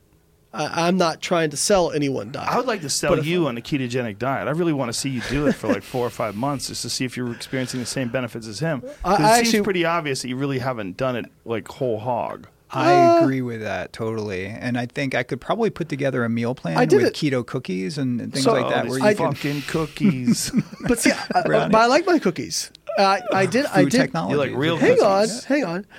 See, I, I did a ketogenic diet and it was fine. I felt fine. My For two performance months. didn't suffer, suffer that much. what was your blood markers? they didn't really change a whole lot. Like I had, I think some, I would consider them insignificant changes. I, I maintained. Um, I, What about I- your millimolars? my millimolars? Did you do urine ketones or blood ketones? or did you? oh, I didn't look at my blood. I didn't. I didn't measure those. I so did you some don't even urine know sticks. if you were really in. Oh, okay. I did some urine urine, sticks. sticks. Um, and what stage were you in, from moderate to high in terms of ketones? I would have been the modified ketogenic diet, so I would have been not super, but I would have been. So you uh, barely above made it into 0.5. ketosis. Yeah. I would have been above point Dom, five. what do you Yeah. think? You barely Uh, made it well, into so he's uh, eight weeks into it, and that's Yeah. about the point I was kind of feeling crummy and stuff. But so, uh, See, I actually really felt- about three. Well, not crummy, but I Not cognitively it was kicking in. Yeah, uh, but I was a little bit flat in the gym. Yeah. and then uh, I started to fill out, and then it's a learning curve too, right? So But see, my thing was, if I can get the same, if I can get the same benefits just by restricting my calories and keeping higher But protein, do you and get I love the same benefits in terms Yeah. of cognitive function, in terms of Okay, but Dom, that's- science. I would say, I mean, we study, you could look at PubMed, everything from polycystic ovary syndrome to acne, you know, type 2 diabetes, type 1 diabetes now. That's a little bit controversial. Uh, genetic metabolic migraines, you know, a whole host of neurological disorders simply because beta hydroxybutyrate is, I believe, sort of from there's an objective truth that it's a superior metabolic fuel. And if How you, do you have define that? millimolar levels in your blood, that's a significant amount of energy in your blood that your tissues can use. How are you defining superior metabolic fuel? What's Uh, the objective Uh, measure? the delta G of ATP hydrolysis in the heart is enhanced. So essentially, you're making more ATP for a given amount of oxygen. which actually, which actually means your metabolic rate could be slower. Uh, maybe you are more Because metabolically efficient. yeah. Yeah. so you're more be- metabolically efficient potentially, but I don't think in the context of fat loss. But it's also enhancing insulin sensitivity and simply feeding ketones. Uh, independent of carbohydrate restriction, increases fat oxidation in the muscle. the- there's- this has been published. There's been there's been studies to look at like a ketogenic diet versus a non-ketogenic higher carb diet, and they show that basically by going ketogenic, you reduce overall insulin area under the curve by 20%. That was the the number they got. Now, if I was type one diabetic, I would 100% do the ketogenic diet. 100%, absolutely. Okay, and that's this is not very medical. controversial. This is not medical. this is not medical advice. This is me Okay. personally. So I actually, when I used to give talks, I would say for these things, but if you're type 1 diabetic, you want to avoid uh, the ketogenic diet as much as possible because there's diabetic, something called diabetic ketoacidosis. But But, that's- like my student, Andrew Koutnik uh, at USF. Uh, That's if you've also got a lot of yeah, insulin. he has a blog on ketonutrition.org. Go to it, and it's a very detailed description about carbohydrate restriction and managing your blood glucose, and it goes into really into the weeds if you want to read So- that. So. So can I stop you there though? Could, Yeah. Can you elaborate on that? So you used to say that if you were type one diabetic, you wouldn't. I did because it was very controversial But territory. now- Just describe what uh, diabetic ketoacidosis is. Yeah, so if you're type 1 diabetic, uh, you make little or no insulin at all, right? And uh, I guess maybe just going back to a normal person, when they fast or they do the ketogenic diet, it increases fat oxidation in the liver, and that fat oxidation actually accumulates acetyl CoA, and that creates ketones, acetoacetate and beta hydroxybutyrate. And it occurs in the context of insulin suppression, but you still have normal insulin, but it's very low right? Uh, and then when your ketones get elevated, you spill some out in the urine, and that's how you eliminate them. Your muscles, your brain burns them. And if they get really high, you have a, an increase in ins- a small increase in insulin release when your ketones get real high. And that insulin ramps down fat oxidation in the liver and decreases ketone production. So, and there's other things too, but I don't want to get too much into the weeds. But you- you're a fi- very, a normal person is finely tuned to create, to maintain physiological ketones within a certain range with nutritional ketosis. With diabetic uh, type 1 diabetes, that's completely thrown out the window. So, without insulin being there, uh, the absence of insulin essentially creates runaway ketogenesis, and your ketones become very, very high in the context of very high glucose. Exactly. So you have high glucose and high ketones. It creates a metabolic uh, disruption. It creates an acidotic state and electrolyte imbalances and coma and death. Which is not going to happen in people who are healthy who are just doing a ketogenic diet. Right, but But what- so what is with the type 1 diabetes, if you, uh, for example, my student, uh, using his as an example, because I think he, maybe he was using 20 or 30 IUs of insulin a day, right? And then starts carbohydrate restriction and even a modified ketogenic diet and can reduce that insulin requirement to four, five, six IU's a day. So literally knocking it down, you know, to 20% of what so he what was has changed before. in your perception when you did not recommend it? Uh, be, well, there's a Harvard study that basically looked at a group called Type 1 Grit on uh, Facebook. There's a group called Type 1 Grit, and it's got thousands of people who use a low carbohydrate approach, not necessarily a ketogenic diet approach. Some are, uh, but it's it's very carbohydrate restricted in terms of what uh, a doctor, an endocrinologist, would prescribe for a type 1 diabetic. It would almost maybe look like suicide to some people. And low carbohydrate dramatically decreases your insulin requirements. And if you look at your continuous blood glucose, you know, recordings over the course of a week, those numbers are much much tighter, and that's going to pay huge dividends uh, in the long run when it comes to uh, longevity and health span and you know the potential for going blind or decreasing your kidney function you know by these huge postprandial spikes. Essentially if you're type 1 diet you're always chasing your glucose with insulin injections right or an insulin pump. If you're carbohydrate restricted you're basically not it's it's very liberating because you're not your dependence on insulin is far far less you know some controversially some people have gotten completely off of insulin i would not recommend that but No. some people are actually doing that So the the I think highly not recommended. I, I hear but- this from critis, critics of the ketogenic diet, and this is a BS criticism. That again, here's me defending the ketogenic diet. Is that, well, you you'll be you'll become uh, uh, people who are healthy. You you have diabetic, you have ketoacidosis. That is not going to happen because by definition, if your ketones are high and you're health and you're relatively healthy, not type one diabetic, your blood glucose is low. It's when both are elevated that it's dangerous.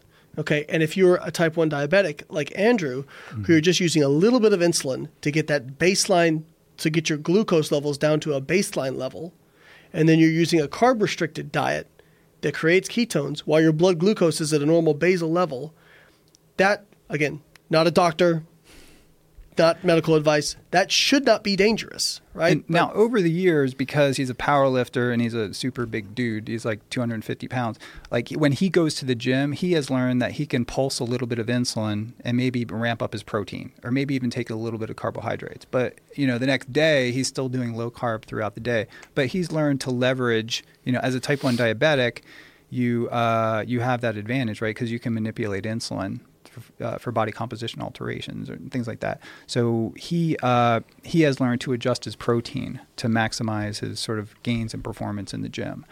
And uh, but nonetheless, he goes from a he went from a strategy, he transitioned to a strategy that would be uh, would look to be almost suicidal from the perspective of an endocrinologist doctor managing type 1 to do that level of carbohydrate restriction uh, would be uh, and now we actually have hard science to show that that can not only can be done that gets that dramatically decreases the variability of your blood glucose fluctuation throughout the day from a weekly perspective and your requirements for insulin. Whenever you could use less insulin to manage your blood glucose, that's a good thing. I would it's very hard for a doctor to argue against in type 1 diabetics. using less insulin and keeping tighter numbers. There's no way to argue against that. So if you can follow the diet. So that this gets back to adherence again, Right. right? Again, so uh, it, it's one of those things that like, you said, I'd like to see you try it and, Yeah. and do it and whatnot. And you know what? I would probably be fine. But I enjoy having a variety of foods and I enjoy having a variety of fuels as well. No, I'm sure you So- do, but I'd still like to see you try it. like those Well, two are maybe I mutually exclusive. No, you're right. But I like, I have like a, I I said, have a chapter in his book that's coming out that we worked, you know, t- together and uh, just took some of the concepts that I've. Don't you find that over years. your your preferences change as well, like in terms Yeah. of your hunger pangs? you're, you're not you don't crave sugary foods, Right. carbohydrate foods Yeah, anymore. but you Yeah. do. That's You like them. Yeah. Look at you. Oh, I like them for. yeah, I like them. he's getting hungry. He's got to. Well, to He's get in the to get it, in the yeah. amount of oh my god, give me the sugar. Where's the pizza? No, I, I don't. what did you have for breakfast this morning? what did I have for breakfast? I had uh, steak and eggs Whoa, There you go. and a sounds piece of keto. toast. Oh, And some And a piece of toast. toast. Oh, you Yeah. son of a bitch with Oh, your bread. God, stab him in the face. What is wrong with you? God. Don't you know? Spike my I insulin. had a Don't you know big so? serving of nothing. I So- feel lots of energy. Yeah. but I- I, again, it's it's it's it's individual, and I want to to point out that if somebody likes a ketogenic, I've had people do a ketogenic diet. I've had people, you know, get ready for shows on a ketogenic diet. That, that And why that did you put them on a ketogenic diet? because that's what they liked. They were they were, they had that preference for that, and it got to a point where uh, for some people their calories get so low if they have slow metabolic rates that the level of fat restriction it would take them to is probably not great for hormone levels. So I tended to pull a little bit more carb relative to fat, and so we didn't start out targeting them as ketogenic, but by the end they were. Um, so, you know, so you had to resort to something that actually works. Oh, stop it! stop it! Stop it! You know, basal metabolic because metabolic rate declines. You Yeah, get to yeah, a point. You get to a point, especially to get that lean. I mean, I'm somebody who's uh, like again more average muscle mass and, and pretty fast metabolism. Usually, I had to get down to like under 2,000 calories a day to get to get ready for a show. So for me, I was I had my carbohydrates for briefly under 100 grams of carbs per day in that show prep. I don't know See, if you this is- remember, but I was smell- remember I was sticking your fingers and measuring your glucose Yeah. in the bathroom. I forget where. Yeah, This is yeah. my theory is that when you do that and you carb restrict and you well you you uh, calorie restrict rather and get down you, once that shit's over you just want to reward yourself as often as possible so when someone comes along with something like a ketogenic diet and go no bread no pop fuck you you just you just don't want to do it You get, um, but you get the same. Uh, the adherence and the relapse is the same whether it's ketogenic or another diet. Relapse. All, like regaining weight. Yeah, but after that's- a diet. Is that it comes- bread? it's again, is is a that your discipline issue. fixation, like pasta and bread? Because but, I it- like- but is it? there's no no foods actually create. yeah they've sent. they've they got have great like stuff their waffles are bread. excellent They have like Yeah. uh, hamburger buns now. I Mhm. think. Yeah, So they, it's good stuff. It is good. I really Yeah, like. I'm, right. I've made sandwiches with their stuff. Uh-huh. Um, what But- knocks me out more than anything of ketosis is just too much meat. yeah. Yeah, That's- that's the- Yeah, that's the one that gets me. A- Again, I I kind of go back to that the data is very mixed. Again, if we look at the overall data set, very mixed, and all diets have terrible adherence, right? But right. a lot But of that, again, that's discipline. yeah. But we also now That we've got drives me crazy. I don't want to talk about people who aren't disciplined. I really, really, I really have a giant hard problem But with that because I know so many disciplined people, and I just I feel their momentum and vibration, and I'm like, I just want to concentrate on what they're doing because all these people that can't do it, I feel like that's contagious. You But- start thinking about people that can't adhere to diets and fall. I get it for you because it's something that you do But I'm- professionally. but I'm gonna I'm gonna make it.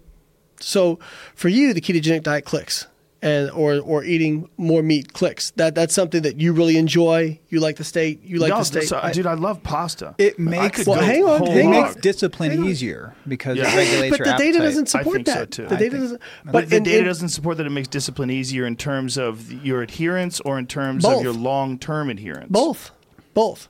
So, but but hang on, hang on. For some people, for some people, this works better Mm-hmm. because they feel better. They have better adherence. For other people, if you say, now you've got some people. If you say, hey, you could have a cookie, it, they would it would screw them because they would they would just go crazy. But for other people, if you allow them more flexibility, their adherence improves. What I'm saying is we need to give people all the options on the table, not demonize any one diet, and say, hey, maybe you try to figure out what work for lack of sounding bro, what works for you and what you can sustain. Go from there. But see, this is I'm the totally problem. in agreement. I, I like- I am as well, but you keep saying can sustain. You definitely can sustain more than you do.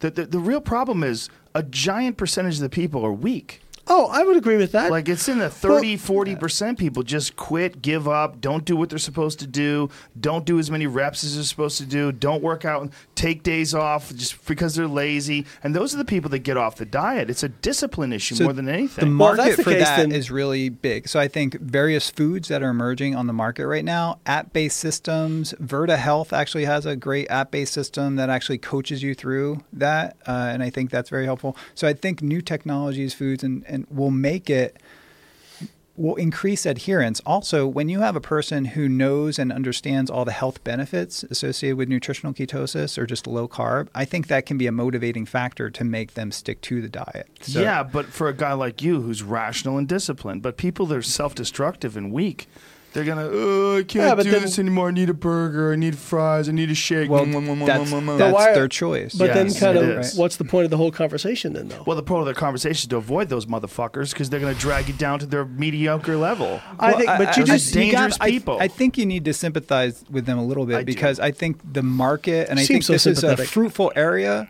for entrepreneurs to create cringing right technologies now. and foods that can actually enhance adherence Or to stop eating being a bitch. strategies we know about. That too.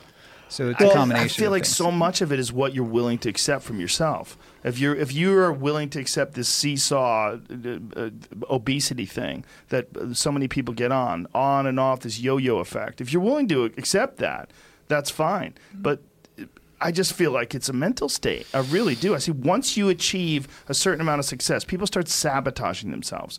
They start they, they, they start dwelling on the fact that they're doing well, but how long can they sustain this? It starts being a big fat mind fuck. And and that's when you say like, what's sustainable? What's sustainable? A lot more than you're willing to do. What's sustainable is stop Don't being a bitch. Not you, the, the person out there that's listening. I know. But you know what I mean? It's like there, there's a thing like we're giving people these fucking escape cl- clauses. We're giving them these these these parachutes that they can pull. Don't pull the parachute, motherfucker. Just have a cheat day. That's fine. But don't get off your diet. Have a cheat meal. Eat a fucking giant sundae. Throw some syrup on that bitch. Get that whipped cream going. Do it once. But don't live your life like that.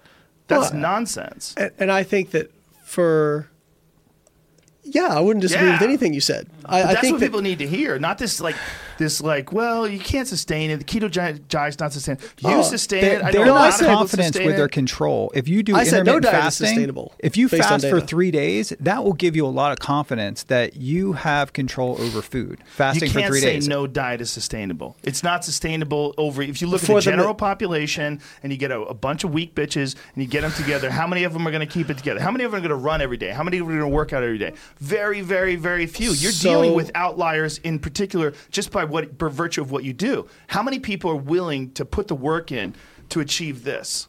Not how many. not, how Not many? many. Was gonna, how many people are going to achieve this physique? Very, very few, right? Thank you. So we're talking about outliers. We're talking about out. That's what I like. I like outliers. I don't like people like it's too hard. I can't hear that.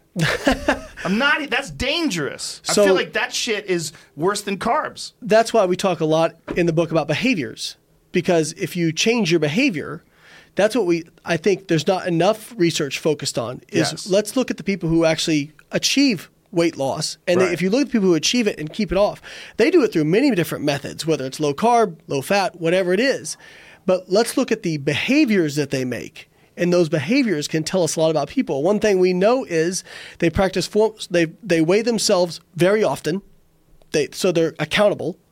They they practice some form of cognitive restraint, whether it's weighing food, recording macros, ketogenic, fat restriction, whatever it is, and also they exercise regularly. And one, there's physiological benefits to that. Exercise lowers the body fat set point that your body will defend. So it actually has a physiological benefit, but also just mentally, like you said. I mean, I never, if you took me back 30 years ago and you told me, hey, or when I was 10 years old and you said, hey, when I was like bullied and picked on, had no self esteem, you're going to fucking squat 668 pounds one day on your back at 201 pounds and set a, it's been broken since then, but a world record. I would have been like, there's no fucking way. There's no way. But when you have discipline, like you said, and you that doesn't just people say you should have more confidence. That's a that's fucking horseshit advice. Confidence is built through you set a goal and you achieve Yes. it. You set a goal and you achieve it. And you don't start out to say I'm going to set a world record and that's your first goal. Right. You you I like what Will Smith said. He say you lay a brick as perfectly as you can lay it. You do it again and you do it again and you do it again Yes. and you talk to anybody who's successful in anything. They didn't start out saying I'm going to do this earth-shattering thing. Right. They started out and built that confidence over years and years of achieving small goals, which then led them to their big goals. Now we're on to something because I think that the mental state in which you approach anything, a workout routine, a lifestyle, the way you decide to live your life, that is critical. And here's one of the things that people are cynical about that's probably one of the best sources of fuel is inspiration from other motivated people. Go to David Goggins' Instagram Oh, page every day. Goggins. Watch that fucking savage. Watch what he Met does, him. and yeah, he's awesome. But go to people like him, Cameron Hanes. Go to go to go to people Met like too. The Rock. Like Yeah. these fucking people just do it. There's no escape. There's no. Bull, oh, I can't sustain that. That's not. I don't want to hear that shit. That's nonsense. And failing is good. It's okay if you fail. Like Yeah, if you you, don't like shit, fail, and then you you're not going to go anywhere. when you get back on the horse. You're not pushing yourself hard enough if you're, Well, if you're I not think failing. when I say sustainability, I mean if if it's if it's because everybody has stuff that they find. Again, you find a, a carb restricted diet to be easier to stick to for you. it just you. feels better for me. it feels better for you. Yeah. and that's fine. But if but if somebody is over here and says, you know what, I'm eating a low fat diet, I feel great, my blood markers are good, I have plenty of energy. What's wrong with that? Nothing's wrong with that. No, I mean, Exactly. well, uh, There's my libertarian. Oh, unquestionably exists, right? There's a there's a giant difference between all of this. Some people eat peanuts and they die, right? We, all, we all know that. There's just the body's just very very different. They vary. Exactly. And the caloric requirements, the the, the nutritional requirements. you- It, that's what's hard about this, right? Is finding w- this one thing that is best for you, and, Yes. and objectively, and you know, and being really analyzing your, your actual physical performance, which very peop- very few people do. They kind of say, "Well, I feel pretty good," but by what marker, right? Are Mm-hmm. what, what's your personal best? What are you trying to accomplish? Are you monitoring your heart rate? Are you monitoring your work output? Like, what are you doing to show that this diet is optimal for you? Yeah. Well, and part of that is like uh, you know, it's hard to get. That's a lot of money that's going to be spent to to get that data. You know, for an individual. Sure. So part of it is going to have to be what do you feel good on, and what do you feel like is again most sustainable for you. Because no matter what, that people want a diet. What people really want is they want. I don't want to have to track, and I don't want to have to sacrifice anything. And I want to get to my goal. Well, tough shit. That's not going to happen. You have to pick what you're going to sacrifice, Right. right? So if you say, I hate tracking calories, so I'm just not going to eat carbs because I, I can regulate my body weight that way, fuck yeah, do that. I had a post on Twitter that was like one of my most popular Twitter posts. I said, you know, health improvements are largely driven by caloric restriction and weight loss.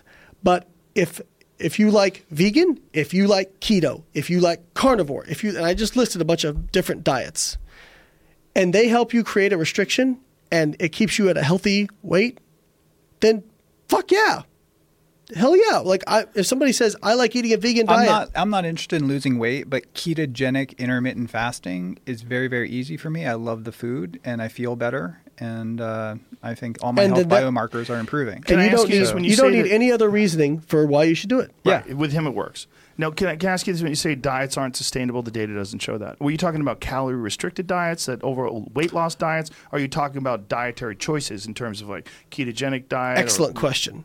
So it's that if you lose weight, we cannot keep it off. That is that is the big problem. Is that most people are able to lose weight and they cannot keep it off because one the, the self defense system that we talked about is So they really lose weight too quickly. Their body gets into this state where it's always trying to regain that weight back. part of it part of it yeah like losing it more quickly there's debate about this but i would say that it's you have to create a more extreme deficit to do that. And so you are activating your body's self-defense system more intensely if i had to say it that way. So the rebound is usually bigger as well. So it's it's trying to find a way okay can we get this weight off? And then let's really emphasize to people that the diet after the diet. Nobody talks about this except for us in the book. Nobody talks about this. Uh, my co-writer for the, the book, Peter Baker, and I, we spent we spent chapters talking about when you go and transition into okay, we've lost the weight we want to lose, we're healthier. You have to have the same amount of discipline and intensity to then maintain that loss. Because if you let up, if you let your foot off the gas, now, you don't necessarily have to be at the same caloric restriction level, but if you just let yourself kind of, well, I'm going on vacation, I'm going to eat, I'm going to eat what I want. Boom, gain ten pounds, and everybody knows people like this who who they go and they, they do this. Yeah. and you've just you've literally just undid months of hard work Right. in one week. Would you because say if you could maintain that for a set amount of time, say six months? So Mm-hmm. I think that if someone can maintain that weight loss for six months, that's like sort of like the tipping point where Okay. they can go on. got my wheelhouse right here. Go ahead. Uh, so so that's a great point. So leptin is a you, I'm sure you've heard of people talk about leptin. So when you lose fat, leptin secre- secretion goes down because fat cells secrete it, and uh, it's kind of like your body's thermostat and body fat. Everybody has like a set point their body likes to be at. So if you lose body fat, you secrete less leptin, hunger goes up, metabolic rate goes down. And ghrelin. tries to yes, and ghrelin is in opposition to leptin. So you you this is your body like a thermostat. So if on a thermostat, if you set it at 75, goes too low, kick the heat on, bump it back up, goes too high, kick the cooling on, go back down. Leptin acts that way with your metabolic rate and your hunger. When you get down to a low body fat, leptin's low. Your body, you have a drive to regain that weight. Your your hunger's higher, your bo- your your metabolic rate is lower. Leptin still stays low even years after a diet in people who have uh, kept the weight off. So there's you would think there'd still be a biological drive to regain the weight. That said, and I'm going to go out on a limb here. So any of my scientists who are listening on this, feel free to call me out in the carpet if you think I'm wrong. But just like obese people, obese people actually have high levels of leptin. They have high levels of leptin, but they become leptin resistant. Leptin insensitive. Right. yeah. If you stay at a, re- there is evidence that if you stay at a reduced body weight for one or two years, that that can become your new set point that your body defends. I think what can happen is even if your leptin doesn't So go one up, one or two years, not six months. yeah, I it's a little bit always- longer. It's a little bit longer. So but what it's a is good the start. mechanism? What's happening I think over you're. those one I or two think. years? Well, I think it's probably multifaceted because nothing. Your body's so redundant. Usually, nothing is ever one thing. Typically, Uh, Adjusting but your I, set point. I, I think one of the things that happens is probably your body becomes more sensitive to the leptin you have because you're leaner. Now, I want to talk about performance because this is a big thing with athletes, and particularly uh, in my field with fighters. Uh, many of them are reluctant to try a ketogenic diet initially because of the the, the first few weeks are pretty rough, and it, it really inhi- inhibits training, and you know you get that keto flu feeling, and I've I've experienced that too. But overall, is the ketogenic diet a good strategy for someone that's involved in some sort of a, a, a brutal athletic pursuit like football or wrestling? It can be absolutely, uh, and it will be dependent upon being keto adapted over time and actually training in a state of ketosis. So you force those adaptations over time. We know the ketogenic diet is glycogen sparing over time. Glycolytic pathways will be decreased over time, so that may impair uh, anaerobic power output initially. But I think that some most people, some, I think a, a, a good amount of people could adapt back to, especially if they're taking things like creatine monohydrate and, and taking various supplements that can kind of fill that gap. Uh, to meet the uh, glycolytic anaerobic energy demands. You know Zach. Bitter? Yeah, yeah. Yeah, Zach Bitter, who holds the American record for the fastest 24-hour run or 24, uh, the fastest 100-mile run. He did it in 11 hours and 40 minutes. Insane. yeah, he ran 100 miles. It's fucking Yeah. just nonsense. I Like, actually corresponded with him on Twitter one time. Not not a zealot, by the way. Very no, smart not guy. a zealot at all. Very smart guy. Jeff Volek, I think, uh, brought him to my attention, and actually, we're looking at some of the, you know, muscle biopsies from various athletes that are doing similar things. Yeah, he's on a ketogenic diet essentially, but when he does these long races, he takes in a considerable amount of glucose. Yep. Yeah, he he do, uses those gels and you know take Yeah, hundreds and hundreds. of- Probably relatively sparingly compared to a person that's already like very carb adapted. Hmm. So right, so you just you just want to, especially a hundred mile race, you titrate in small am- instead of drinking fifty or hundred grams of carbs, twenty grams of carbs every hour or two. Uh, maybe more than enough. But say if you're Zach, tweet more us if you need to correct us. Yeah. well, Zach has a podcast that he also does with Shawn Baker. Um, and he, he basically eats mostly meat. I mean, Z- Zach's Mm-hmm. diet consists of mostly like ribeyes. So he's fully keto and he's using glucose. I think glucose, and this may aggravate some of the keto people out. I think glucose is one of the most powerful performance enhancing substances out there. Really? And I'll Like go on the record glucose gel? for that, especially in the context of that, where your glycogen levels are being depleted over time. Uh, and even from a training perspective, very small amounts of glucose are anti-catabolic, maybe argue anabolic in the context of certain scenarios. So Floyd Mayweather drinks a Coca Cola But or small a Pepsi amounts. It's right con- after he trains. Well, Is there any benefit to that? well, I mean, you're going to get glycogen replenishment, Right, Um, like- and actually, there's there's research out of uh, Layman's lab years ago that showed that actually sucrose replenishes glycogen in muscle faster than pure glucose, which is interesting. Huh. Probably because the the fructose gets taken up by the liver, so the glucose you do eat, the liver doesn't steal steal any of it, and it goes uh, your your glucose go into muscle. But I would You say know, it's just be- ketones too. So it's the science is very new, but exogenous ketones, uh, especially in the in the context of aerobic performance. Do you mean like ketogenics or like a, kesto- a ketone ester? Uh, Ketogenics products is great. Ketone esters, most of the science are behind ketone esters, uh, but there are you know valid applications for the ketone salts that are emerging on the market too, like Ketogenics.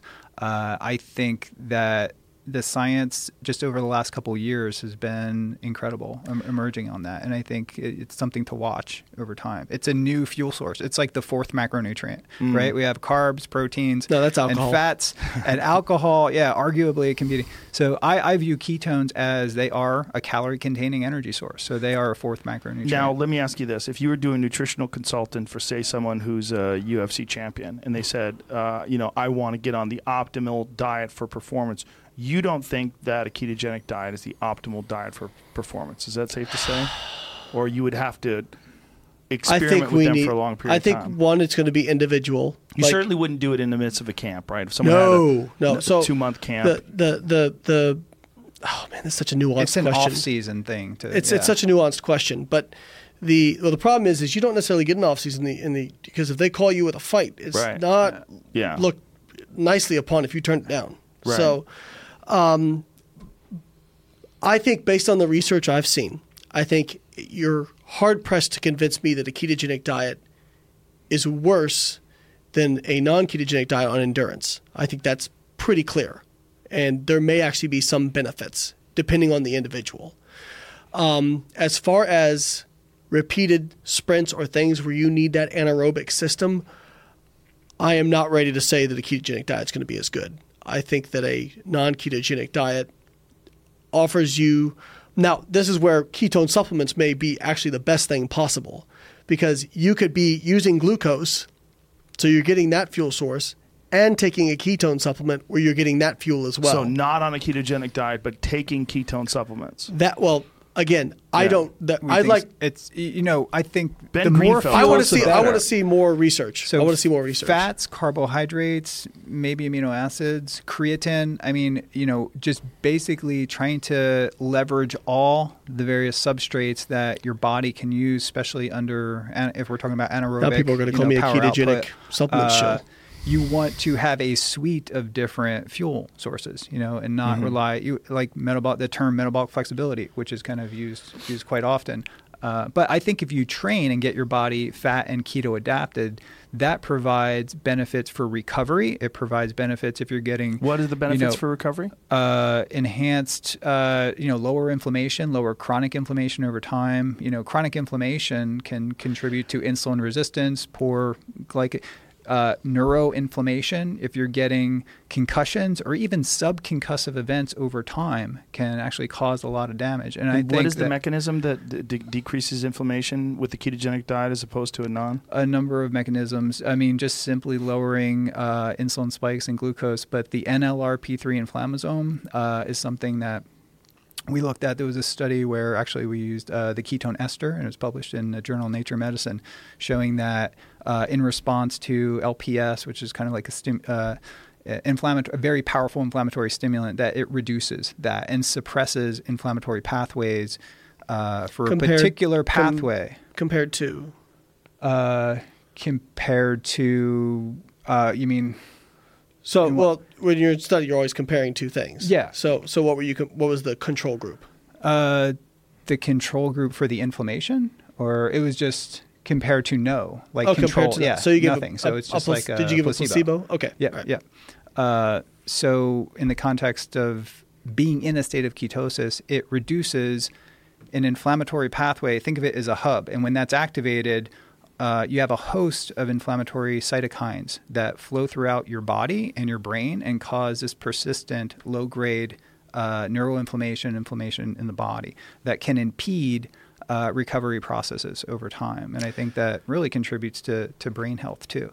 So I might be getting a little far ahead of myself because that is, it's animal work but it's convincing animal work looking at a particular pathway that's pretty well defined. And before you get to this, is there one? Is there a variation between uh, low carb versus ketosis? Uh, an elevation of ketone levels in your blood. Right, but I mean, in terms of, uh, is it, there a benefit to the ketogenic?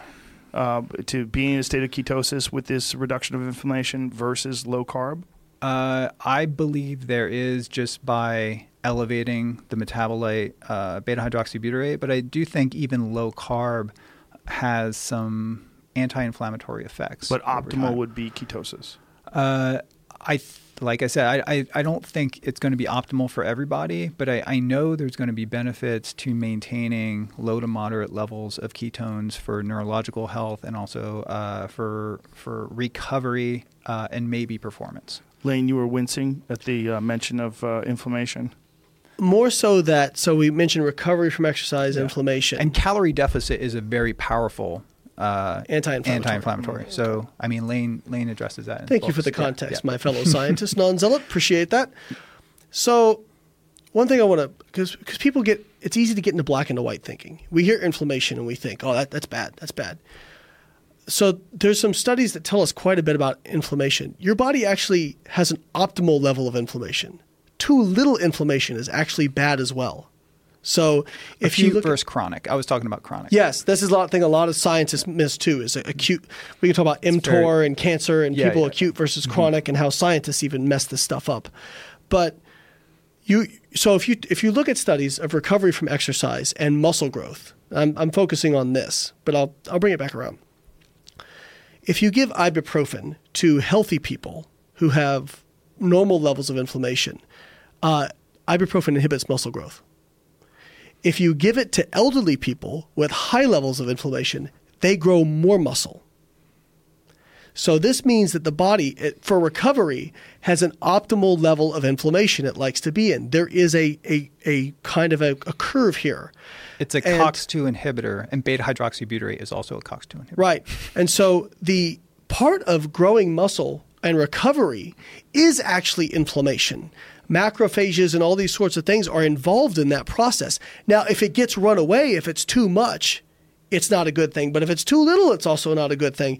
Andy Galpin did a great job on your show of talking about uh, recovery versus adaptation, right? Yeah. So one of the things he said, if you do ice baths, you do these sorts of things, you're in the short term allowing yourself to recover faster, but you're also limiting how much adaptation you're going to incur. And I loved that because it was people miss this. They they say, you know, if you're if you're somebody in the off season, if you're trying to grow get more lean body mass or trying to get better at something, it's probably good to let your body like for lack of a better term, have some inflammation and not in the long term, but in response to that training session. Mm. But then if you're in a camp, again, this is where it's context dependent. Right. Or like I'm a powerlifter getting ready to, for a meet and I'm supposed to be squatting four times a week. I've done that before uh, and I'm so sore that I can't squat my fourth session, then an ice bath or something, I'm not worried about growing muscle in that time. I'm worried about getting recovered enough that I can go do my next training session because that is a lot more important for my competition coming up than having that little bit of extra muscle. So in camp, probably a good idea. Post season, not a good idea. Yeah, I mean, unless again, it's all contextual dependent, right? Like if you start getting so sore that you can only train like twice a week, then right. maybe a certain level. But that points back to that there's an optimal range of inflammation that your body probably should be in that's optimal for health as well. Now, I don't think like doing a ketogenic diet for somebody it's going to take them out of that necessarily, but I always want to give context because people hear these things and they always think it's a, as a positive, like in terms of recovery. I believe that it can enhance the adaptive process associated with recovery. And I also believe that being in a ketogenic state will enhance your readiness, your resilience, and your recovery. So, from a military perspective, too, I, I believe that. Uh, and, and that needs to be validated and studied, but it's something that, that we study. When you, I'm sorry to interrupt you, but when you uh, advise this to the military, do, do they do you put them on a specific meal plan too, or do they have it's more like consultants in, that know how to do that? grants where this is being studied at a very fundamental, very controlled level, from cells to animal models to you know human clinical trials going Mhm. on, and, and where the data is being collected now. And some of it is taken empirically and anecdotally from the field, or just from various. Uh, exclusive channels, I guess I would say.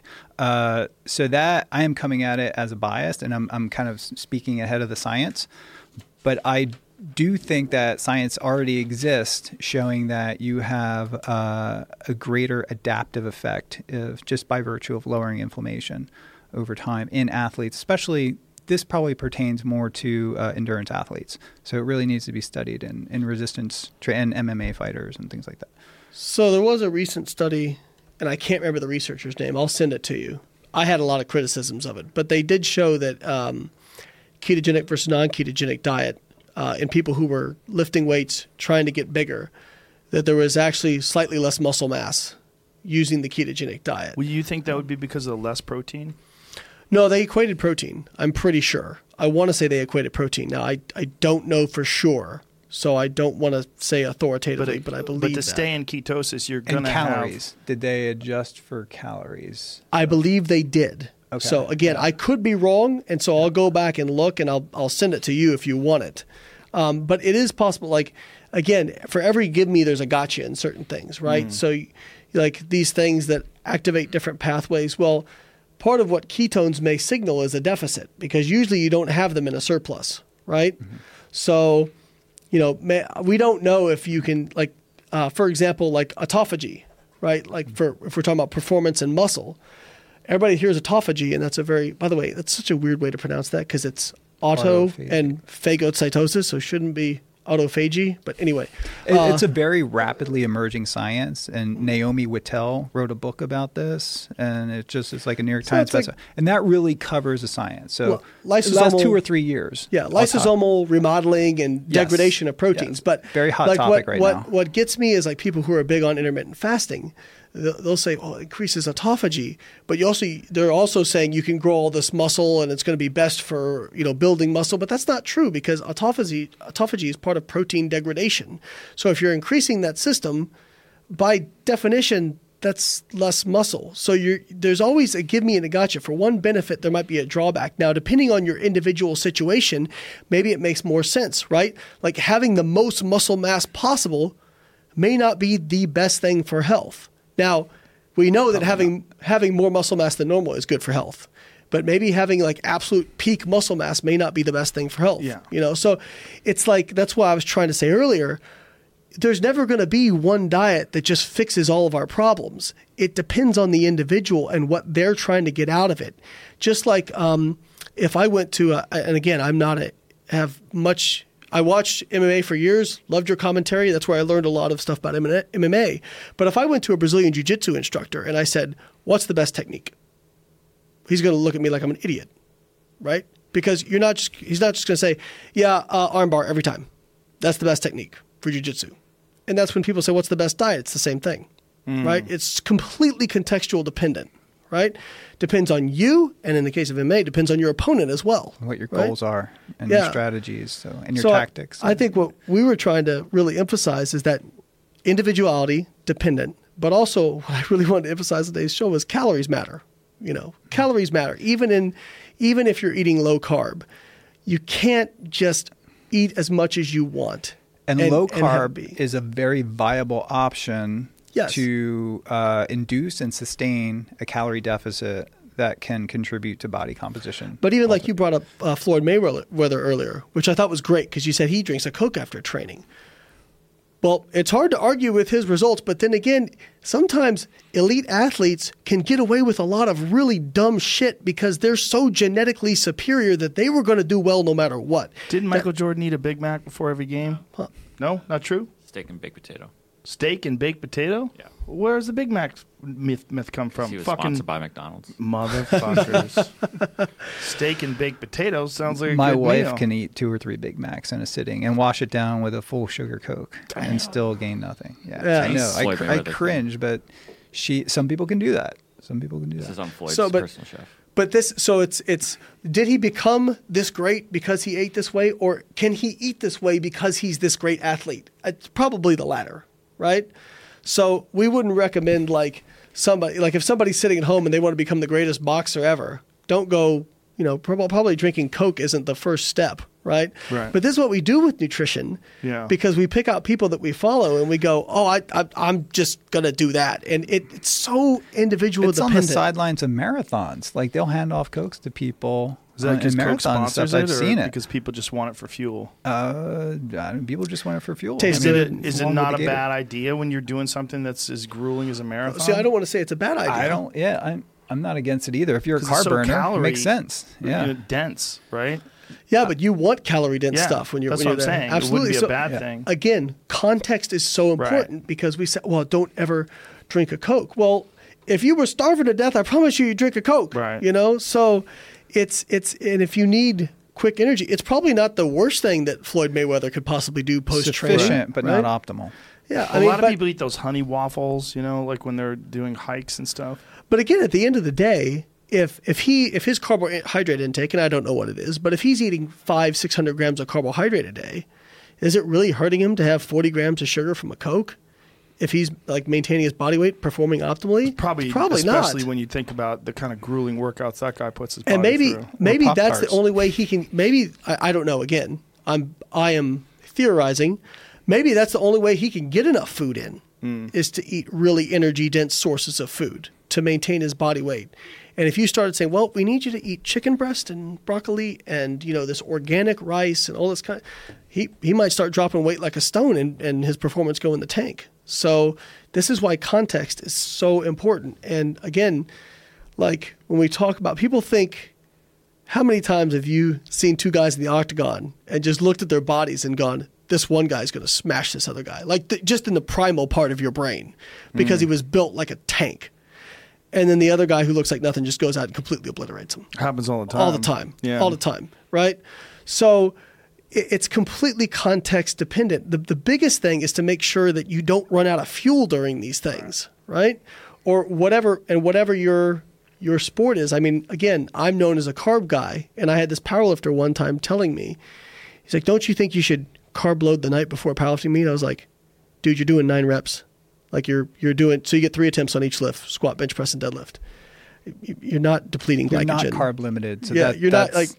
That's- He's that's like, what really amazed me. Even like you can fast for a week, which I did in deadlift, and it's not a significant uh, inhibitor of your of your performance. Whereas Yeah. like running would be. oh yeah, Uh, running yeah, hills yeah, or yeah. something like that. or doing you Rowing. know prolonged you know Yeah. resistance training two Right. three three hours something like but that. even then, it's probably not optimal to go in fasted to Yeah, go I- do a right. strength, an athletic not. event. But you know, it's it's you have to pick the context, the individual, and uh, honestly, it, people probably aren't going to want to hear this from a scientist, but we don't know enough about this stuff yet to really say for each individual person what's best for them, and that's why we kind of got to go by feel. we know Yeah. you don't have to go drinking Gatorade throughout your one hour workouts No. in the gym. Typically, you know, Yeah. I'm I'm drinking ketones, but it's you don't. It's not going to offer you It's any Gatorade, he's advantage.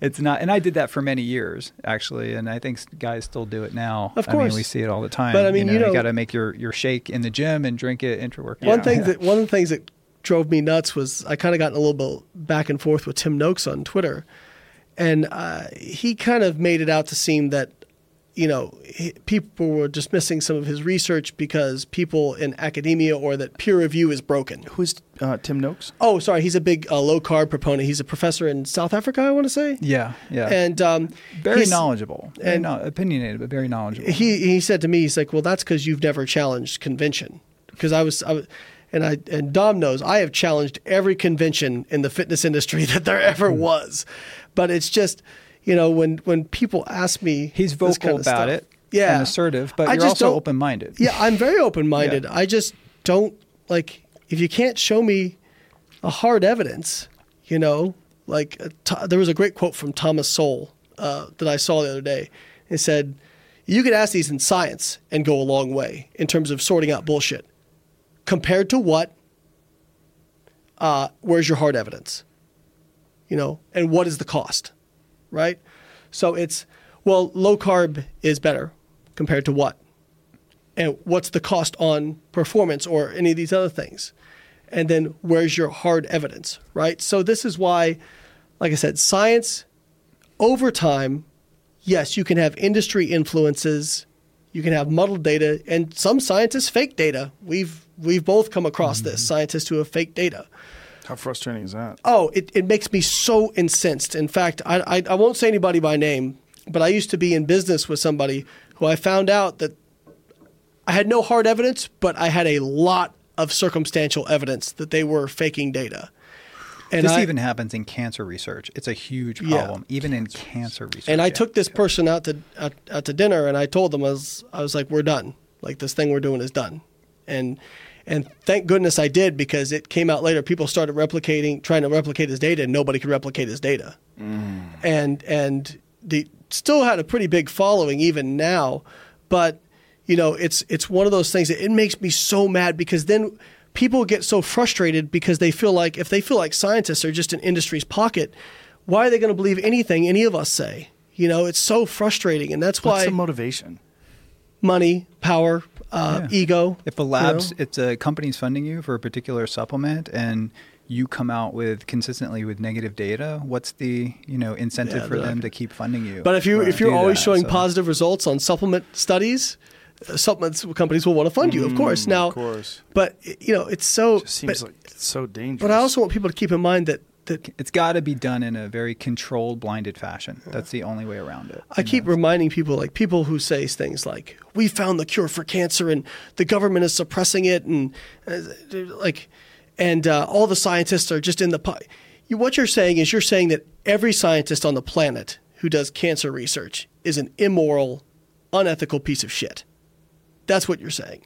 Because you're, you're telling me they don't have friends and family who are dealing with cancer and they're suppressing this research? Come on now. Yeah. You know, and that's that's the other big I'm a I'm a small government guy and I'm a like I said, a libertarian. But one of the things that makes me cringe about libertarians sometimes is these big elaborate conspiracy theories that come up around science and whatnot. Like you realize like a senator can't even text a, a dick pic to his his side chick without like it winding up all over Twitter. You think they constructed these big elaborate theories? They can't even tie their shoes in the morning without spending ten thousand dollars. You know, so the idea that like all this research is being suppressed by the government, I, am not saying it's never happened, but I think it's pretty darn rare. Mm. Well, gentlemen, we just did three plus hours.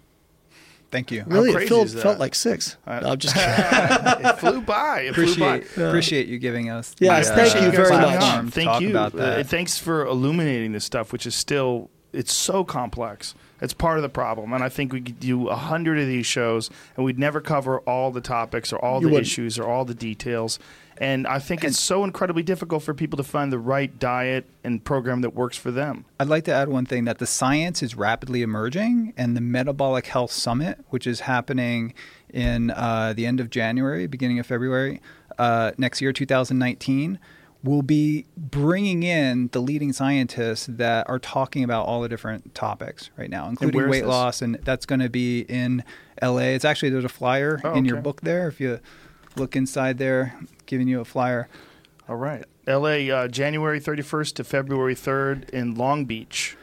MetabolicHealthSummit.com. Uh, it's going to be a very comprehensive group of, of basic scientists, clinical scientists, entrepreneurs, and people uh, everyday people that are just interested in this space. You going to and this? I will be at it. I'm helping to sort of organize and promote it, uh, but also moderating some of the things. We're going to hit on basically every topic that was discussed in my last podcast and this podcast, The Leading Scientist.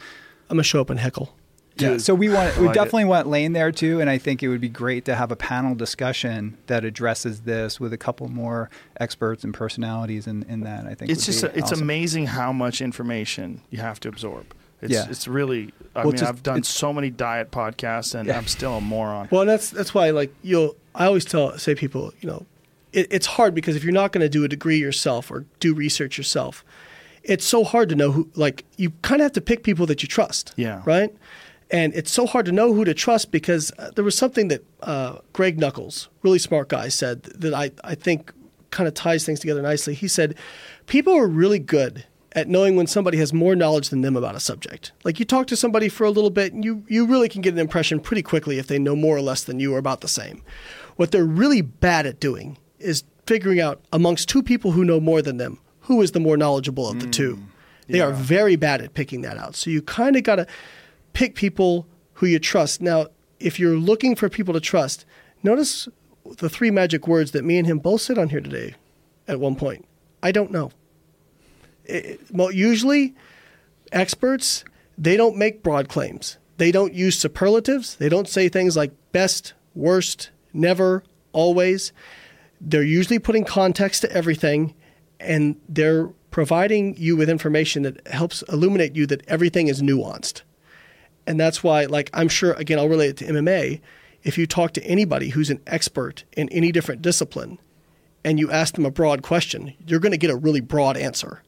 And if you ask them a specific question, give them a lot of context, then they'll give you a specific answer.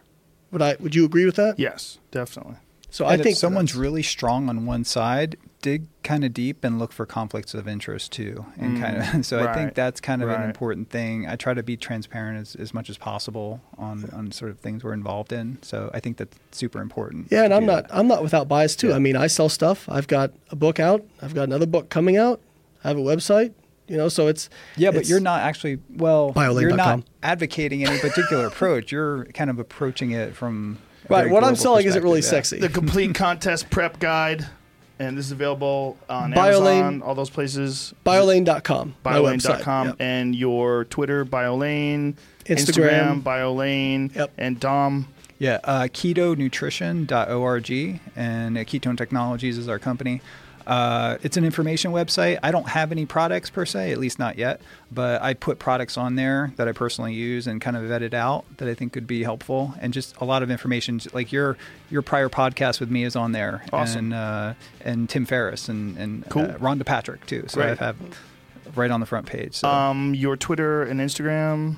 Yeah, uh, Dominic.d'Agostino.kt, I think, is Instagram. I'm not a huge Instagram guy, but uh, D'Agostino, D A G O S T I 2 uh, is my Twitter handle. Uh, and Dominic D'Agostino for uh, Facebook, too. So there are three Thank you, gentlemen. I think we got a lot accomplished today. Thank you Thank so you. much. Really appreciate it. Appreciate, We appreciate it. Yeah, it. Thanks, Joe.